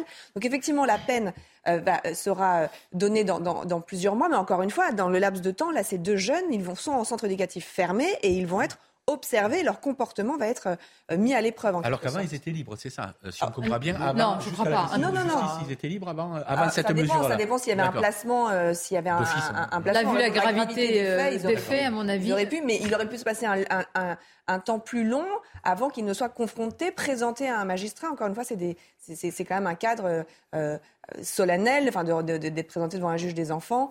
Euh, même si, si là on Oui, entend effectivement que cet il y a avocat la- trouve qu'ils n'ont pas à la hauteur des gravités la des gravité faits. de euh. Euh, deux, deux remarques. La première, c'est que c'est pas forcément plus intelligible, notamment pour les parties civiles. C'est-à-dire les victimes, des fois, ne comprennent pas pourquoi il y a une audience de culpabilité et neuf mois plus tard, cette audience de sanction. Et entre-temps, malheureusement, et c'était la, vo- la volonté du législateur que d'avoir un contrôle sur ces jeunes mineurs, mais on sait, on sait qu'en pratique, ce n'est que rarement le cas, parce que les juges des enfants sont surchargés de travail, qu'ils n'ont pas le temps, le tribunal des enfants n'a pas le temps, malheureusement, surtout pas les moyens, de pouvoir assurer suivi. Et en fait, je trouve qu'on perd un petit peu le substrat de cette, de cette réforme législative, parce que en réalité, les jeunes savent qu'ils ont commis un acte et qu'ils ont été reconnus coupables neuf mois au préalable, et ils sont sanctionnés neuf mois après sans trop comprendre parfois pourquoi ils se retrouvent à nouveau devant le juge. Et donc, je, je pense que l'idée philosophique était la bonne, mais de ne pas avoir mis les moyens derrière, a un petit peu... euh, Et puis le rôle, la responsabilité des parents. hein. Là, on parle quand même de, de mineurs délinquants aussi, c'est important. Donc, à part euh, être là à l'audience. euh, Bah, on est responsable des, des- des faits qu'on commet euh, soi, mais on ne peut pas condamner euh, des parents pour les comporter par leurs enfants. Après, on peut les associer à la, à la procédure, on peut effectivement faire en sorte qu'ils accompagnent mieux leurs enfants, mais parce que pour, pour, pour, pour condamner notamment euh, le troisième jeune que ça a été évoqué, il y, a eu, il y, avait trois jeunes, le troisième a été euh, relaxé. Relaxé, Euh, pour défaut de- de- procédure, euh, notamment parce que la prévention, les raisons pour lesquelles il était renvoyé devant la justice, c'était complicité de vol avec violence. Or, euh, pour être condamné pour complicité, il faut apporter la preuve qu'on a apporté une aide ou une assistance dans la commission du délit. Or, ce jeune, qu'est-ce qu'il a fait? Il n'a pas... euh, il n'a pas apporté cette aide-là, il a filmé. En fait, il aurait fallu qu'il soit poursuivi, et il aurait, ça aurait pu être le cas pour le happy slapping. Vous savez, cette loi qui permet des sanctions pour ceux qui filment un délit dans le but de le diffuser sur les réseaux sociaux. Et à ce moment-là, il aurait pu être euh, sanctionné pour ça. Euh, là, il a été relaxé parce que les magistrats étaient saisis pour la, pour la complicité de vol et qu'ils n'ont pas pu le condamner pour ça, mais le parquet peut éventuellement faire appel de cette relaxe et on pourrait imaginer que ce jeune-là soit à nouveau présenté mais devant la justice je et condamné. enfin, la victime qui entend cela, je veux dire, Ah ben, c'est c'est terrible. Et surtout que c'est dans l'assistance à personne en danger, hein. pardonnez-moi Paul.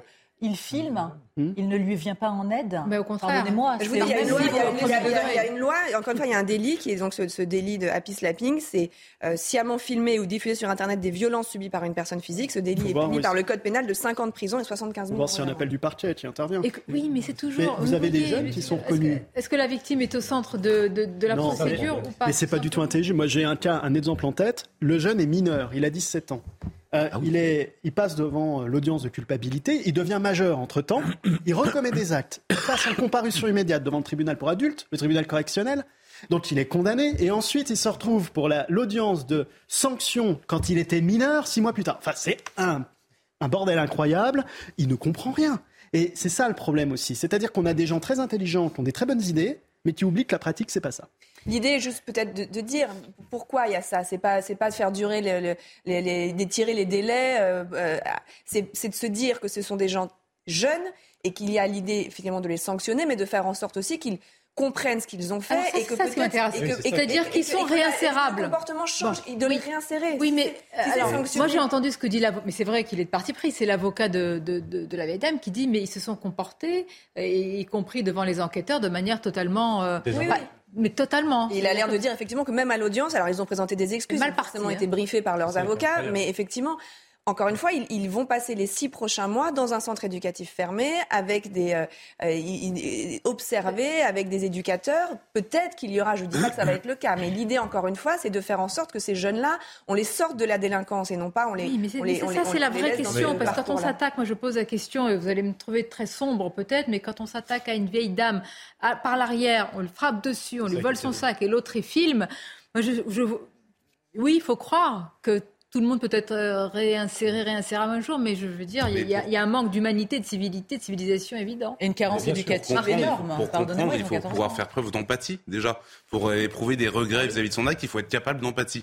Et c'est là où euh, on rejoint le problème vis-à-vis des parents. On, on débattait, je crois que vous débattiez tout à l'heure de, des prestations sociales qu'on pourrait retirer à des parents. Les prestations sociales, elles sont là pour aider les parents à éduquer leurs enfants. À partir du moment où les parents n'éduquent pas leurs enfants, à partir du moment où les parents ne remplissent pas leur mission principale, l'État n'a pas à les aider, en fait, en réalité. On l'a vu, d'ailleurs, on a vu des, choses assez sombres, l'histoire de tractation entre la victime et les proches des, euh, suspects, euh, des, essais de tractation, etc.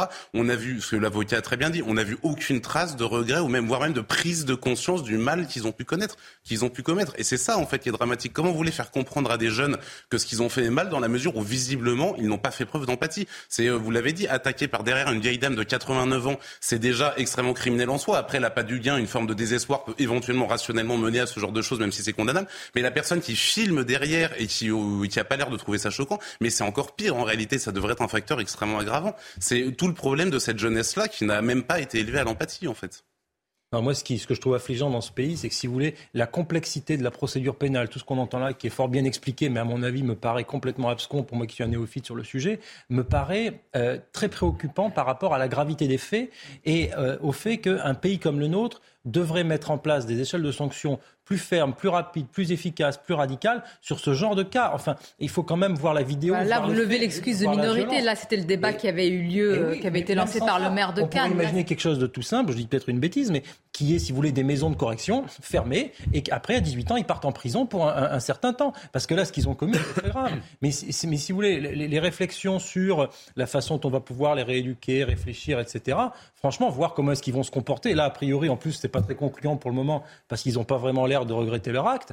Mais, mais si vous voulez, on nage quand même un peu en plein délire. Et quand on se met deux minutes à la place des victimes ou de la famille des victimes, on se dit, mais c'est inaudible pour les Français d'assister à un tel marasme judiciaire par rapport à des actes aussi graves. Quoi. Et pourtant, Noémie, vous nous dites que ça va plutôt dans un sens. euh, voilà. Qu'est-ce que c'était avant La justice, Le- le voilà, c'est que- ça. le Ça fait voulait que, plus faire. Encore une fois, ces, ces jeunes ont été immédiatement placés en centre éducatif fermé et là, jusqu'à l'énoncé de la peine, ils vont y rester. Alors la question, c'est dans six mois, à quelle peine vont-ils être Voilà. condamnés? Est-ce qu'il y aura un maintien encore en, en CEF ou est-ce qu'il y aura euh, une sortie avec une obligation de, de suivi? Ce qui est sûr, c'est qu'a priori, la, la justice gardera un œil sur eux.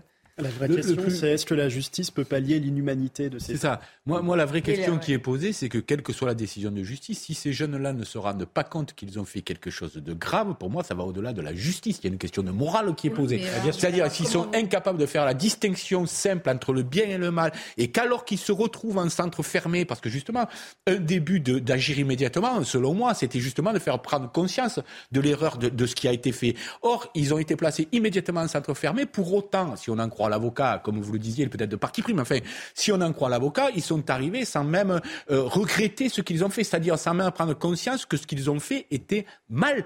euh, tout simplement. Donc moi, c'est ça la plus grosse inquiétude. Et je crois que aucune décision de justice en l'espèce ne peut leur, leur rendre Mais alors, cette, c'est cette notion-là. ce que vous dites. Ben, non, mais c'est la situation qui est l'autre n'est pas vertigineuse. un humain, pas- en fait. L'autre n'est pas- bah, Pour moi, pardonnez-moi, mais si on prendrait une personne fragile, quel que soit l'âge, qu'on soit mineur ou majeur, ça doit être, dans tous les cas, un cas de circonstances aggravantes. Et j'aimerais que ces jeunes fassent des travaux d'intérêt général, par exemple dans des EHPAD, pour se rendre compte en fait de ce que vivent certaines personnes. si c'est un âgées. cadeau pour les Ça serait pas mal. Non mais attendez, on ne peut pas de toute manière les enfermer à vie. Ils n'ont pas Ah tué cette femme. Imaginez qu'ils aient tué cette femme.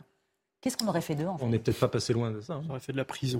Non, mais quand j'ai posé la question des, des parents euh, tout à l'heure, vous dites est-ce qu'ils font la distinction entre le bien et le, et le mal? Non. Mais est-ce que les parents le font? Mais ça, ce n'est pas. Je ne sais pas si ça a été euh, vérifié, euh, Noémie, qu'il y a une des tractations, comme l'a dit Marc, entre les parents et la victime pour pas que la procédure euh, aille euh, plus loin. Dans ce cas-là, on peut se demander euh, quel est le rôle des parents. C'est ce que j'ai voulu demander Oui, tout oui, à l'heure et par là- mon et là- et là- interpellation. Et là, aussi, euh, le- l'esprit de la loi, encore une fois, était de, mieux associer les, les parents euh, aux démarches euh, quand, leur, quand leur enfant est, est- est poursuivi pour, pour des faits comme ça, notamment de, de, de violences très graves. Au Danemark, qu'est-ce qui se passe? Je crois que c'est baisse des, des- des allocations tout de suite pour les, pour les familles délinquantes. Danemark, dont je rappelle toujours hein, que c'est un gouvernement social-démocrate avant qu'on tombe. Ils ont été réélus. Non, mais bon. Vous avez aussi parfois des, des, des parents dépassés par. euh, Oui, c'est ça, bien sûr. C'est ça la complexité enfants. des discussions. Écoutons justement l'un des avocats. Alors, est-ce que c'est l'avocat de, de, de, du- de l'adolescent? Les deux avocats. Donc, il y a l'un des adolescents qui a Qui est délinquant, qui a été ensuite, relaxé. euh, c'est un, et un des ceux qui est condamné. Mais vous allez de voir, ceux qui ils, est condamné. ils- ils- ils disent pas grand-chose, ces avocats. on va quand même les écouter. C'est intéressant. Quand on ne dit pas grand-chose, c'est que c'est intéressant, justement. Parfois, ça en dit long. Écoutons-les. Voilà, aujourd'hui, on a un client qui a été relaxé. Les deux autres ont été condamnés, c'est la seule chose qu'il y a à retenir. Il est aujourd'hui reconnu par la justice. Il n'y a aucune difficulté là-dessus. Euh, il assume les choses. Il s'en est expliqué. Il y a- On reviendra. Ils sont gênés ou c'est moi de. On a l'impression en que. tout cas, pas envie de commenter euh, la, la- la- la décision qui a été rendue. On rappelle d'ailleurs, ce sont des audiences qui ne sont pas publiques. hein. Nous, en tant que spécialistes euh, justice, euh, la justice est rendue au nom du peuple français. Et quand ce sont des majeurs qui sont, qui sont renvoyés devant la justice, on, on peut assister à- au, au procès. Ça n'est pas le cas pour les personnes mineures. Et donc, dès lors, peut-être que ces avocats estiment qu'ils n'ont pas de raison particulièrement de, de On répondre. dit mineur, adolescent. Alors quand on fait la comparaison il y a, je sais pas, 30, 40 ans, est-ce qu'on parle des mêmes mineurs? Parce que mineur, le mot mineur. D'ailleurs, regardez, tout à l'heure, je vous écoute, on dit jeune, on dit adolescent, on dit mineur. Et rarement, vous avez dit euh, adolescent délinquant. Ce sont d'abord des délinquants avant d'être des jeunes ou avant d'être des mineurs. Progressivement que le mineur d'aujourd'hui n'est pas le même qu'en 1900, si vous voulez. c'est Et sûr. probablement que la société a évolué et que leur attitude euh, absolument inhumaine est aussi un des symboles, un des étendards euh, de la décivilisation, du processus long et, et périlleux de décivilisation que vit notre pays depuis quelques années. Donc on ne peut pas juger et, et réfléchir aux choses de la même façon qu'on l'a fait lorsqu'on a établi cela. Donc ça donne lieu effectivement à une réflexion sur les peines qu'on peut mettre en place, sur la prévention qu'on peut faire, sur l'éducation. Mais en tout cas, on ne peut pas considérer les choses avec les yeux du passé, me semble-t-il, sur ce sujet. Il y a un exemple qui est très intéressant, c'était le procès des- de l'attentat de Nice sur la promenade des Anglais. Euh, il y a eu des témoignages et notamment des gens qui ont vu des jeunes donc pris au hasard. hein. C'est-à-dire que c'est des jeunes croisés vraiment au hasard. C'est pas un panel, c'est un panel parfaitement représentatif parce que le camion n'a pas prévenu à l'avance où il allait frapper. Euh, des jeunes qui ont été vus en train de filmer les corps, en train de rigoler, en train de dire vous voyez de quoi on est capable. C'est des jeunes pris au hasard. Et c'est, j'en parlais justement des mineurs d'il y a 100 ans et des mineurs d'aujourd'hui. Quel mineur il y a 100 ans était capable de voir des hommes, des femmes et des enfants écrasés sur un trottoir et de rire, et de les prendre en photo et de rigoler? Mais je pense qu'il y a une, Personne. al- une altération forte du rapport au réel. avec- enfin, je j'excuse personne en disant cela, mais je crois qu'il y a une altération forte du rapport au réel depuis euh, les réseaux sociaux, depuis toutes ces choses-là. Il y a des actes aujourd'hui qui se font juste pour être postés sur les réseaux sociaux, ce qui nous paraît incroyable. Moi, je pense qu'il y a 30 ans, les jeunes de 14 ans étaient peut-être moins délinquants, mais ils étaient beaucoup plus matures. Parce que pour moi, ce qui caractérise ça, c'est une forme de manque d'empathie évident, vous le disiez, mais aussi une immaturité totale. Quand on n'est pas capable de se rendre compte, et là, il y a quand même une responsabilité de l'éducation. Alors, je veux Euh, bien qu'il y ait des des parents qui soient dépassés. Ah, Vous n'allez pas me dire que l'école est responsable alors que l'école non, instruit non, les parents, je parle des parents là. Ah oui. Non, non, moi, moi, pour moi, l'école, c'est l'instruction. Les parents, c'est pas les parents, c'est euh, l'éducation. Non, mais au-delà de l'éducation physique, la simple notion de bien et de mal, elle est, elle est, c'est pas de l'éducation civique, c'est simplement être capable de distinguer lorsqu'on fait un, comment? Ça s'appelle la culture. On ne la transmet plus. ça s'appelle la morale pour moi. Cette, c'est la question de, de l'excuse de minorité, elle revient régulièrement. Faut-il lever l'excuse de minorité? Quand on pose la question à des aux spécialistes, à des avocats, à des magistrats, euh, pour comprendre l'esprit de la loi, euh, on- ce qu'on nous explique, c'est qu'il y a, il y a l'idée qu'un mineur ne raisonne pas encore comme un adulte. Euh, D'ailleurs, le cerveau humain continue de se développer jusqu'à 25, voire euh, 30 ans. On présume donc qu'un mineur... euh, Je suis pas encore tout à fait. ne- ne- attendez, je vous, je vous indique juste Ah, les, les- les important. éléments, euh, ce, qui, ce qui est pris en compte, et après vous, vous, vous pourrez euh, le commenter. Un mineur ne mesure pas comme un adulte les conséquences de son acte, qu'il n'a pas forcément la capacité d'appréciation de la gravité de la transgression. Encore une fois, je vous dis pas là, dans ce cas précis où ils s'en sont pris à une, vieille femme et où ça paraît compliqué de ne pas se rendre compte de la gravité de la, de la transgression. Et puis il y a aussi le raisonnement qui consiste à dire que mettre un adolescent en prison, c'est aussi prendre le risque à terme d'augmenter la, la, la, criminalité, puisque le jeune risque de sortir encore plus désociabilisé, euh, encore plus euh, dangereux, et, donc et comme les on n'a pas de alternatives, place, et que les dire, alternatives aux peines d'emprisonnement sont donc à privilégier. C'est, c'est tout ça qu'il y a dans, dans- derrière cette excuse de, de minorité. Non, mais une forme d'idéologie. d'idéologie, c'est de se dire que ces jeunes n'arrivent pas à projeter que cette personne aurait pu être leur mère ou leur grand-mère. C'est ça qui est dingue, en fait. C'est ça qui est intéressant. C'est le cas de Pourquoi hein, Sur le- le cas de, de tout homme qui, qui, qui, qui, viole une femme, euh, il Oui, oui, n'imagine pas là- que c'est sa fille, il n'imagine pas que c'est sa mère. mais là, pour les C'est- mineurs- c'est- le cas de, de, de tout criminel. hein. Et là où je vous rejoins, c'est le poids des réseaux sociaux et des nouvelles technologies chez certains qui en font quelque chose de ludique. en Ou le fait. poids de l'ensauvagement, parce que là, franchement, bon, il n'y a pas de, de comparaison ni de hiérarchie à avoir, mais une telle femme, un tel- c'est à je veux dire, euh, dans une telle situation, euh, il ne faut pas avoir un gramme d'humanité, Non, et un puis, gramme pardon, de, de mais il y a civilité. 99% Rien. des jeunes sont, ont accès aux réseaux sociaux, donc en fait, euh, il devrait y avoir, enfin, je, je veux dire, ça, ça dépend du coup beaucoup, beaucoup plus de l'ori- de l'origine sociale, de l'éducation reçue que des réseaux sociaux. C'est ça que j'ai dit chez oui, certains, oui, bah, bien sûr, évidemment, je fais bien sûr. Non, non, mais évidemment, non, en du fait, bon comme du mauvais. hein. non mais je, je, je, je- je sais bien, j'ai j'ai bien deviné ce que vous vouliez dire, mais le problème c'est qu'on on, on sort tout de suite les réseaux sociaux en disant c'est l'explication, on va donc on va prendre des lois pour limiter Twitter, pour limiter les incitations à la haine sur les réseaux sociaux en se disant qu'on va résoudre le problème de l'ensauvagement. Mais en réalité ça n'a rien à voir. On a aujourd'hui, on a une justice qui veut toujours chercher des raisons, qui va toujours être se planquer derrière. euh, Vous comprenez, incarcérer les gens, ça risque de les dé- désociabiliser et donc de d'augmenter les risques de récidive. Mais derrière, on est en face à une société qui est tellement ensauvagée, où il y a tellement plus d'empathie et tellement plus de sauvagerie qu'on a un système judiciaire qui en fait se retrouve, c'est le, c'est le, c'est le, le, le mur, c'est l'idéologie qui se prend le mur de, de la réalité en pleine face en Vous fait avez, en réalité. vous avez écrit un livre qui en veut aux catholiques. Eh ben, Mais- justement, on va en parler. Merci. Eh, Je devrais devenir journaliste. Écoutez, euh, vous êtes avocat, ça mène à tout. hein. Ça mène loin.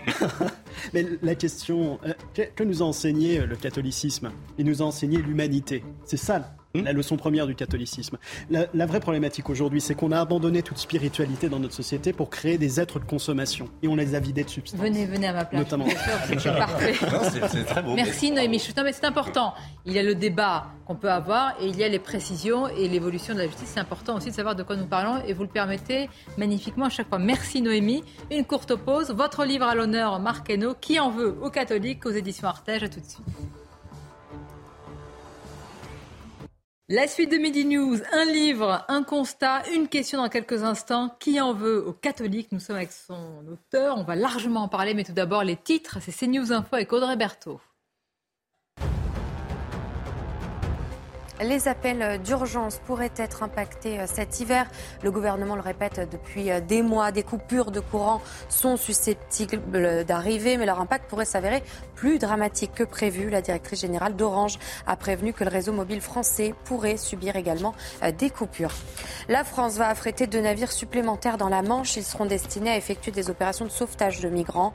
Elisabeth Borne veut renforcer le dispositif ces prochaines semaines, alors que le nombre de traversées a battu des records cette année. Dans un deuxième temps, des drones aériens permettront d'appréhender en temps réel les tentatives de traversée. Guerre en Ukraine, réchauffement climatique ou encore famine en Afrique, les besoins humanitaires n'ont jamais été aussi élevés. Pour y subvenir, l'ONU a besoin de 49,6 milliards d'euros. C'est un record. L'ONU lance donc un appel pour l'aide humanitaire cette année. Merci à vous, euh, Audrey Marqueno. Vous êtes donc l'auteur de ce livre Qui en veut aux catholiques, aux éditions euh, Artege, Incendie, Profanation. Ces faits qu'on ne veut pas voir. Et je vous disais juste avant la- qu'on en parle, quand on lit la presse, euh, ça nous arrive, je le fais souvent, la presse euh, régionale, locale, on peut relever régulièrement vraiment nombre de profanations, d'actes antichrétiens qui sont recensés, racontés avec euh, détail et qui sont rarement rapportés dans les médias euh, nationaux. Comment vous expliquez D'abord, est-ce que vous le constatez? Comment Oui, vous expliquez cette sûr. distorsion? Mais ça perce rarement malheureusement l'écran de la presse nationale et c'est bien dommage. Après l'idée de ce livre en fait elle est un peu venue de là justement. Enfin moi j'ai commencé dans la presse locale et euh, là où je travaillais il- ça arrivait de temps en temps et ça avait commencé à m'interpeller un petit peu. Et puis à force de consulter je me suis rendu compte qu'il y en avait quand même beaucoup. Euh, j'ai hésité à écrire ce livre parce que je voulais pas écrire un espèce de chapelet de complainte en disant que qu'on était, enfin, que les catholiques étaient martyrisés, dont je suis d'ailleurs, les catholiques étaient martyrisés dans ce pays, etc. Mais en fait, quand on, on met tous ces faits mis bout à bout, parce qu'il y a les profanations, les incendies, ça c'est les choses visibles, il y a aussi tout le combat politique et culturel qu'il y a derrière, euh, qu'il faut surtout pas sous-estimer. Quand on prend tous ces faits bout à bout, eh bien, on s'aperçoit qu'en fait, il y, a, en réalité, il y a un vrai sujet. On est vraiment hors du fait divers à proprement parler. On est vraiment dans un fait totalement, euh, totalement structurel, en fait. Mais quand vous dites vrai sujet, c'est-à-dire est-ce qu'il y a un mouvement de fond qui, euh, prouve, qui montre une multiplication de tels antichrétiens Dans tous les cas, dans la société française, il y a une espèce d'intersectionnalité de lutte pour enlever l'église du centre du village. En réalité, il y a un petit peu de ça et on s'aperçoit très rapidement que derrière ces faits d'attaque de profanation, alors il n'y a pas de portrait type, hein, de portrait robot du profanateur, c'est souvent plein de raisons diverses. Et moi, ce qui m'avait frappé très récemment dans l'actualité, c'était ce jeune TikToker Benjamin Ledy qui s'était filmé en train de twerker dans une église. Euh, et au, donc au, premier, euh, premier réflexe, évidemment, c'est de, penser pique-pendre de, de cette personne. Mais en fait, en y réfléchissant, on se dit, mais en fait, il y a aussi un une espèce de symptôme de l'époque parce que ce jeune homme, ce Benjamin Ledy, c'est un TikToker. C'est si on suit son histoire, euh, je crois qu'il est passé par le refuge, donc cette association qui recueille les jeunes homosexuels. Enfin, il a une vie assez brisée et je pense qu'en fait, il est arrivé dans cette église, il a dû vaguement entendre pas dire que l'église catholique était homophobe, réactionnaire, etc. Et il a fait ça. Mais on se dit, mais comment lui en vouloir quand on voit que des chroniqueurs sur des matinales euh, font des sketchs absolument immondes sur des catholiques, des journalistes catholiques comme Charlotte Dornelas, sur des, sur des incendies de cathédrales, quand on voit qu'une fémène qui, euh, qui se produit seins nus à la Madeleine en brandissant un foie de veau pour, euh, pour signifier un avortement en pleine messe et que la, et que la, la Cour européenne des droits de l'homme a condamné le fait que la France l'ait condamné. Je veux dire, tous ces signaux, en réalité, qui sont envoyés par l'opinion, ils encouragent, ils incitent presque à commettre de tels actes, en tout cas d'avoir un ce point de vue très négatif sur l'Église qui peut conduire à des faits d'incendie et de profanation. Donc les, ces faits sont intrinsèquement liés en réalité. Est-ce que ces signaux s'inscrivent dans des thèses ou un modèle progressiste qui sera en opposition avec euh, un modèle ou un monde euh, où le sacré a encore euh, sa place, la spiritualité, parce que dans les thèses progressistes, parfois, on moque bien euh, les rites, la liturgie, les croyances, on trouve que c'est ringard, dépassé, que ça sent un petit peu, voilà, l'ancien monde. Bah, je crois que il me semble que c'était Pierre Manant qui disait dans le Figaro qu'il y avait, il y avait plus grand chose à profaner dans ce pays parce qu'il y avait plus grand chose de sacré. Effectivement, les dernières choses un petit peu sacrées qui existent dans ce pays, ce sont les églises catholiques et qu'en plus elles sont extrêmement nombreuses. Je veux dire, c'est tout le paradoxe français en réalité. Pourquoi est-ce que ce sont les églises catholiques qui sont beaucoup plus attaquées que les mosquées ou les synagogues? Parce que dans, dans une période de déconstruction, dans une période où finalement on a une société qui a honte de, qui a honte de l'endroit où elle, d'où elle vient, qui a honte de son histoire et de ses racines, eh bien le christianisme, le catholicisme est peut-être tellement imbriqué dans cette histoire qu'en fait, en rejetant notre histoire, notre héritage et notre patrimoine, eh bien, on rejette la, la foi catholique, la religion catholique, puisque les deux, ces deux parties sont intrinsèquement liées. C'est d'ailleurs ça qui est paradoxal. On a pendant des années, les laïcars ont tout fait pour séparer ces deux, euh, ces deux notions. Et aujourd'hui, leurs enfants, leurs petits-enfants veulent carrément supprimer les deux notions. Donc finalement, il y a presque un effet de retour de boomerang, de retour de flamme. Et euh, c'est, j'allais dire, c'est, c'est très, c'est très mauvais perdant Vous dites dire honte de tout racines. C'est vrai que le débat sur les racines euh, chrétiennes, sur l'identité chrétienne, c'est un débat interdit en France, Ah oui, parce tabou. hein. Vous en parlez, ça brûle, c'est pas, pas de bien. débat, en fait, parce que c'est le, cas, en réalité. Enfin, Non, mais je pense que moi, je suis pour que la mairie soit au centre du village. Euh, pour autant, je pense qu'il ne faut pas renier ce qui a existé. Il ne faut pas en détruire l'église pour autant. c'est- euh, tout à fait, mais quand vous dites leurs enfants aujourd'hui, non. Moi, je pense que c'est normal qu'on ait voulu séparer, parce qu'il ne faut pas tout confondre, euh, je pense. C'est normal qu'on ait voulu séparer le pouvoir politique du pouvoir religieux. C'est une bonne chose. D'ailleurs, on le voit bien dans les pays où ça n'est pas fait, euh, que ça pose quand même certains problèmes. Donc ça, moi, je ne le remets pas absolument pas en question. Maintenant, tout ce qui consiste à vouloir Moi dire plus, hein. ça ne doit plus exister, cette radi- cet extrémisme qui n'est même pas de la radicalité, qui est un ext- extrémisme qui voudrait, qui, euh, qui voudrait voir disparaître tout ça, je trouve ça mais totalement euh, ridicule et irresponsable. Mais je veux bien faire la distinction. Euh, alors, qui veut, euh, qui veut, comment est le titre, qui veut Qui en tuer veut les- aux catholiques. Voilà, moi, j'en veux pas aux qui catholiques. tuer Moi, je viens d'une famille, Voilà. d'ailleurs, euh, immigrée italienne, où le père votait communiste et la mère allait à l'église. J'étais enfant de cœur jusqu'à 14 ans. On savait parfaitement marier. On, on, on, on- on savait parfaitement marier toutes, toutes ces choses-là sans que ça pose aucun problème en réalité. Et aujourd'hui, on voit effectivement des, des, des extrémismes aussi de ce point de vue-là. Mais l'Église a aussi ses extrémistes, ne l'oublions pas. Non mais l'Église, je ne sais pas si elle, a- elle- Ah bah oui, elle les a, elle est surtout l'ombre d'elle-même, c'est ce que vous écrivez d'ailleurs. Et bah, je me demande pourquoi le clergé, il est euh, lui-même, je vais dire, euh, anesthésié, il est, il est- il est tétanisé. Pourquoi? Il y a un début de réponse chez monsieur déjà parce qu'on est dans une société qui est de moins en moins christianisée. On est, euh, on est passé. En fait, il y a une dichotomie très violente entre la jeune génération catholique et les évêques en réalité, puisque les évêques, je pense, ça c'est une analyse personnelle, se, se croient encore majoritaires, si vous voulez. Ils ont encore en tout cas un réflexe euh, d'être majoritaires et ils sont face à une jeune génération. On l'a vu au moment du confinement d'ailleurs, lorsque. Alors c'est euh, pour la société civile, ça ne veut rien dire évidemment, mais pour les pour les catholiques, lorsqu'on explique auprès de catholiques, eh bien ce qu'ils font, c'est-à-dire la distribution des sacrements, est un commerce non essentiel. Enfin, je- dans l'esprit d'un catholique, dans l'esprit d'un croyant, c'est absolument traumatisant. Les catholiques, ils ne demandent pas du tout à ce que la société laïque respecte, euh, respecte ça et soit d'accord avec eux, mais qu'en tout cas, au moins, les évêques reconnaissent ça, parce que les évêques devraient être les premiers. Et les évêques ont très vite pris le parti, de la, pris le parti de, du pouvoir contre leurs propres ouailles, et ça a provoqué une dichotomie absolument monstrueuse. Vous avez une jeunesse, si vous voulez, qui est minoritaire dans son propre pays, qui se sait, qui est grand et qui a grandi en étant minoritaire en le sachant, donc elle a une foi qui est beaucoup plus offensive, une foi qui est beaucoup plus affirmée, proclamée que leurs aînés qui, eux, au contraire, on leur expliquait pendant des années qu'il fallait la cacher, que c'était dans le domaine du privé. Alors je dis pas que c'est bien ou c'est mal, mais c'est juste le cas. Et vous voyez là sur l'actualité catholique, en fait, c'est une phrase que j'ai souvent utilisée, mais euh, pour reprendre Léon Blois, c'est une jeunesse qui demande les Cosaques et le Saint-Esprit. On leur offre un synode sur la synodalité, si vous voulez. Donc c'est toute la difficulté de l'Église. de D'ailleurs, on parlera hein, des responsabilités ou pas de Concile Vatican II. Qu'est-ce que ça, ça vous inspire tout cela, Maxime Thiebaud? Bah, en fait, on est dans une exacerbation de l'individualisme dans notre société qui euh, est l'opposé du sacré. Et donc tout ce qui représente le sacré, c'est-à-dire le fait que nous sommes que temporels sur cette planète et qu'un jour on va mourir et que peut-être il existera quelque chose après, eh bien doit être détruit. Et vous avez, vous avez en fait un nihilisme complet chez une partie de la jeunesse qui, étant en absence complète de repères, a peur des repères et préfère les détruire. Et c'est ce qu'on a retrouvé chez ce jeune TikToker dans cette église où finalement il s'est attaqué à ce, qu'il ne connaissait pas et ce qui lui faisait peur. quand même euh, assez étrange d'avoir peur des repères dans un monde qui en manque. Mais les gens ont peur de la mort. Euh, notre société Non, a peur de la mort. mais c'est- d'autant plus, ça devrait oui. nous encourager à Ça avoir nous des en- repères, à en chercher. C'est là où l'Église est peut-être absente. C'est-à-dire qu'elle se perd parfois dans des sujets sociétaux, là où elle devait être présente dans l'espérance.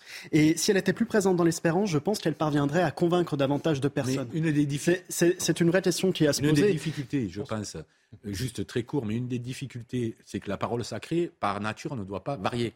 Euh, C'est-à-dire que malgré le, le- le temps qui passe, malgré tout, tout, tout ce qui se transforme autour de nous, cette parole-là ne doit pas bouger. Donc c'est une vraie difficulté aujourd'hui où tout doit bouger sans cesse, où justement être moderne, c'est accepter Oui, mais- tous les changements. Tout. C'est quoi Et la on est- permanence sinon, Eh ben, non, mais, tout- mais c'est normal. Mais moi, je suis pas étonné que le pape soit contre certaines choses, même si je suis pas d'accord avec le pape. Je lui en veux pas de continuer de penser qu'il, qu'il- de penser ce qu'il pense. Euh, donc euh, voilà, c'est qu'on a, on a de moins en moins, on accepte de moins en moins cette permanence-là, justement. Et je pense que la permanence, vous avez tout à fait raison Frédéric, fait partie et consubstantielle à mon avis du déclin du catholicisme aujourd'hui.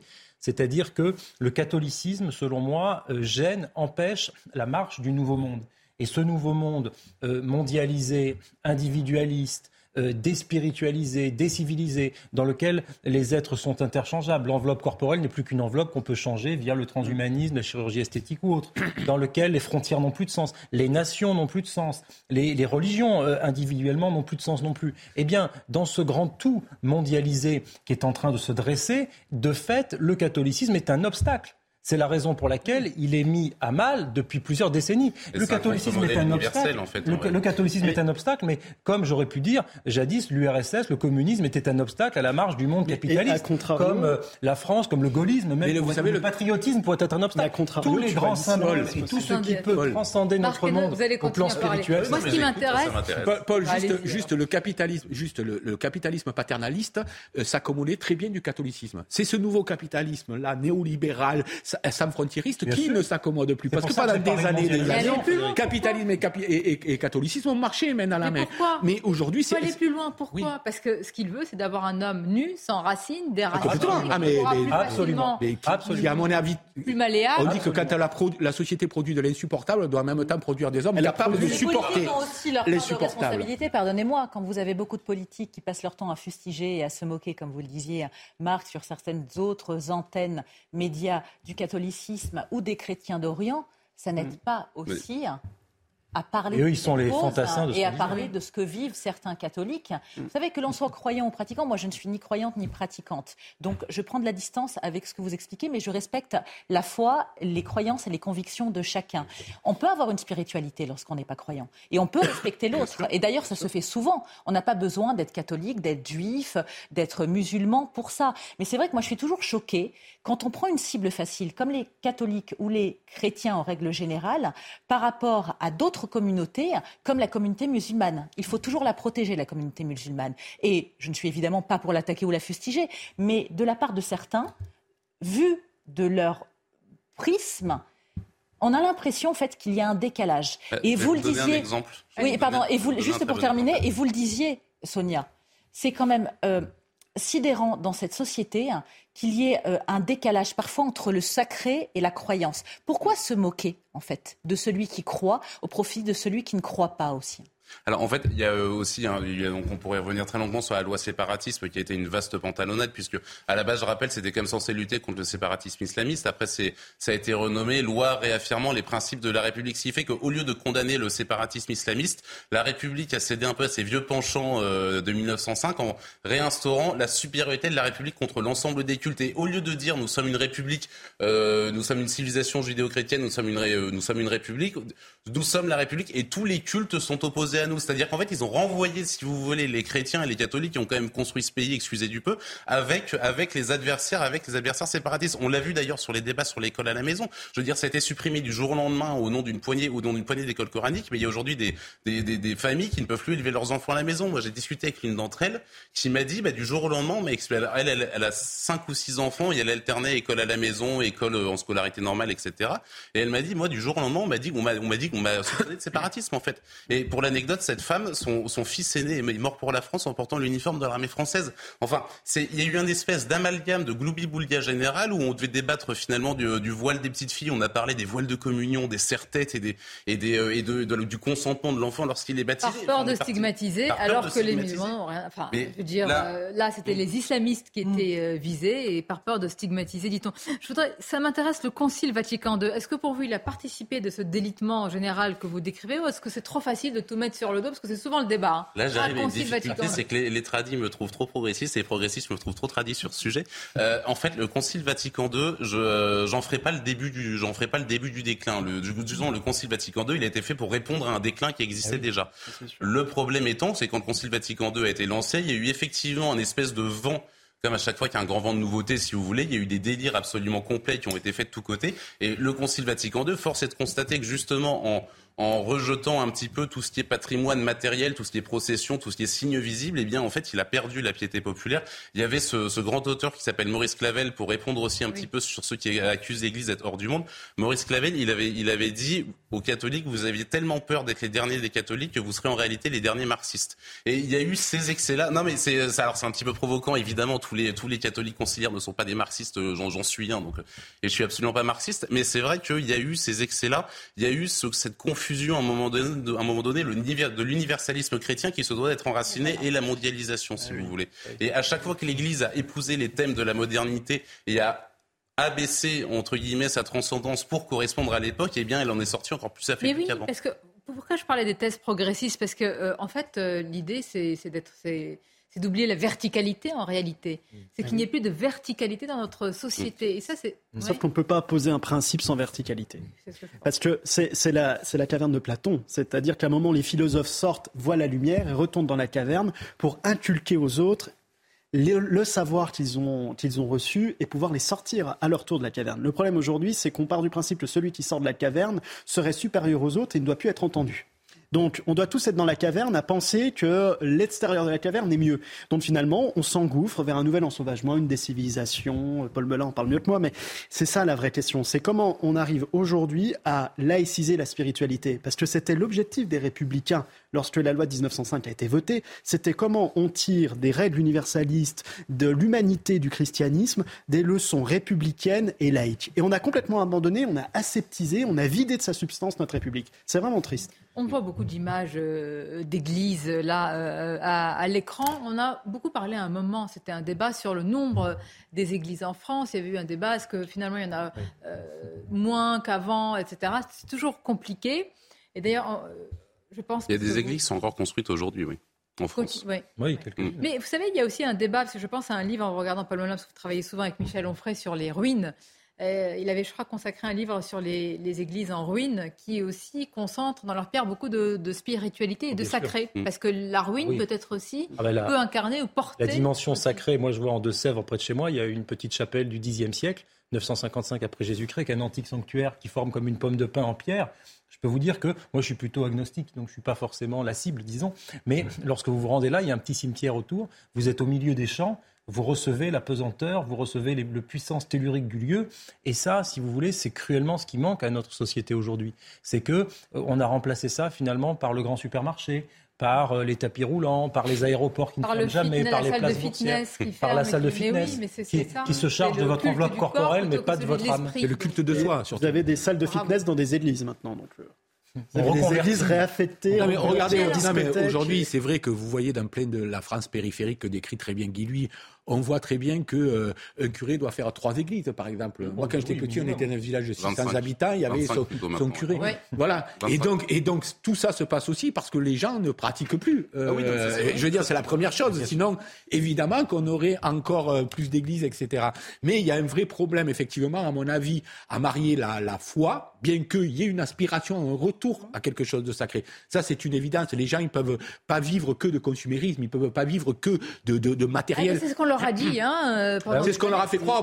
C'est ce que je disais tout à l'heure par rapport à- à- au frigidaire ou à la machine à laver qu'on pouvait construire Ça pour qu'elle dure suffira, 20 ans. gens, Non, les gens ont quand en même plus, besoin de des trouver du sens Oui, à leur sûr, vie. Malgré sûr. tout, Ils je trouve que c'est assez paradoxal. Parce que certes, il y a une crise aussi des vocations dans le catholicisme, mais vous avez énormément de personnes qui se retrouvent en communauté religieuse.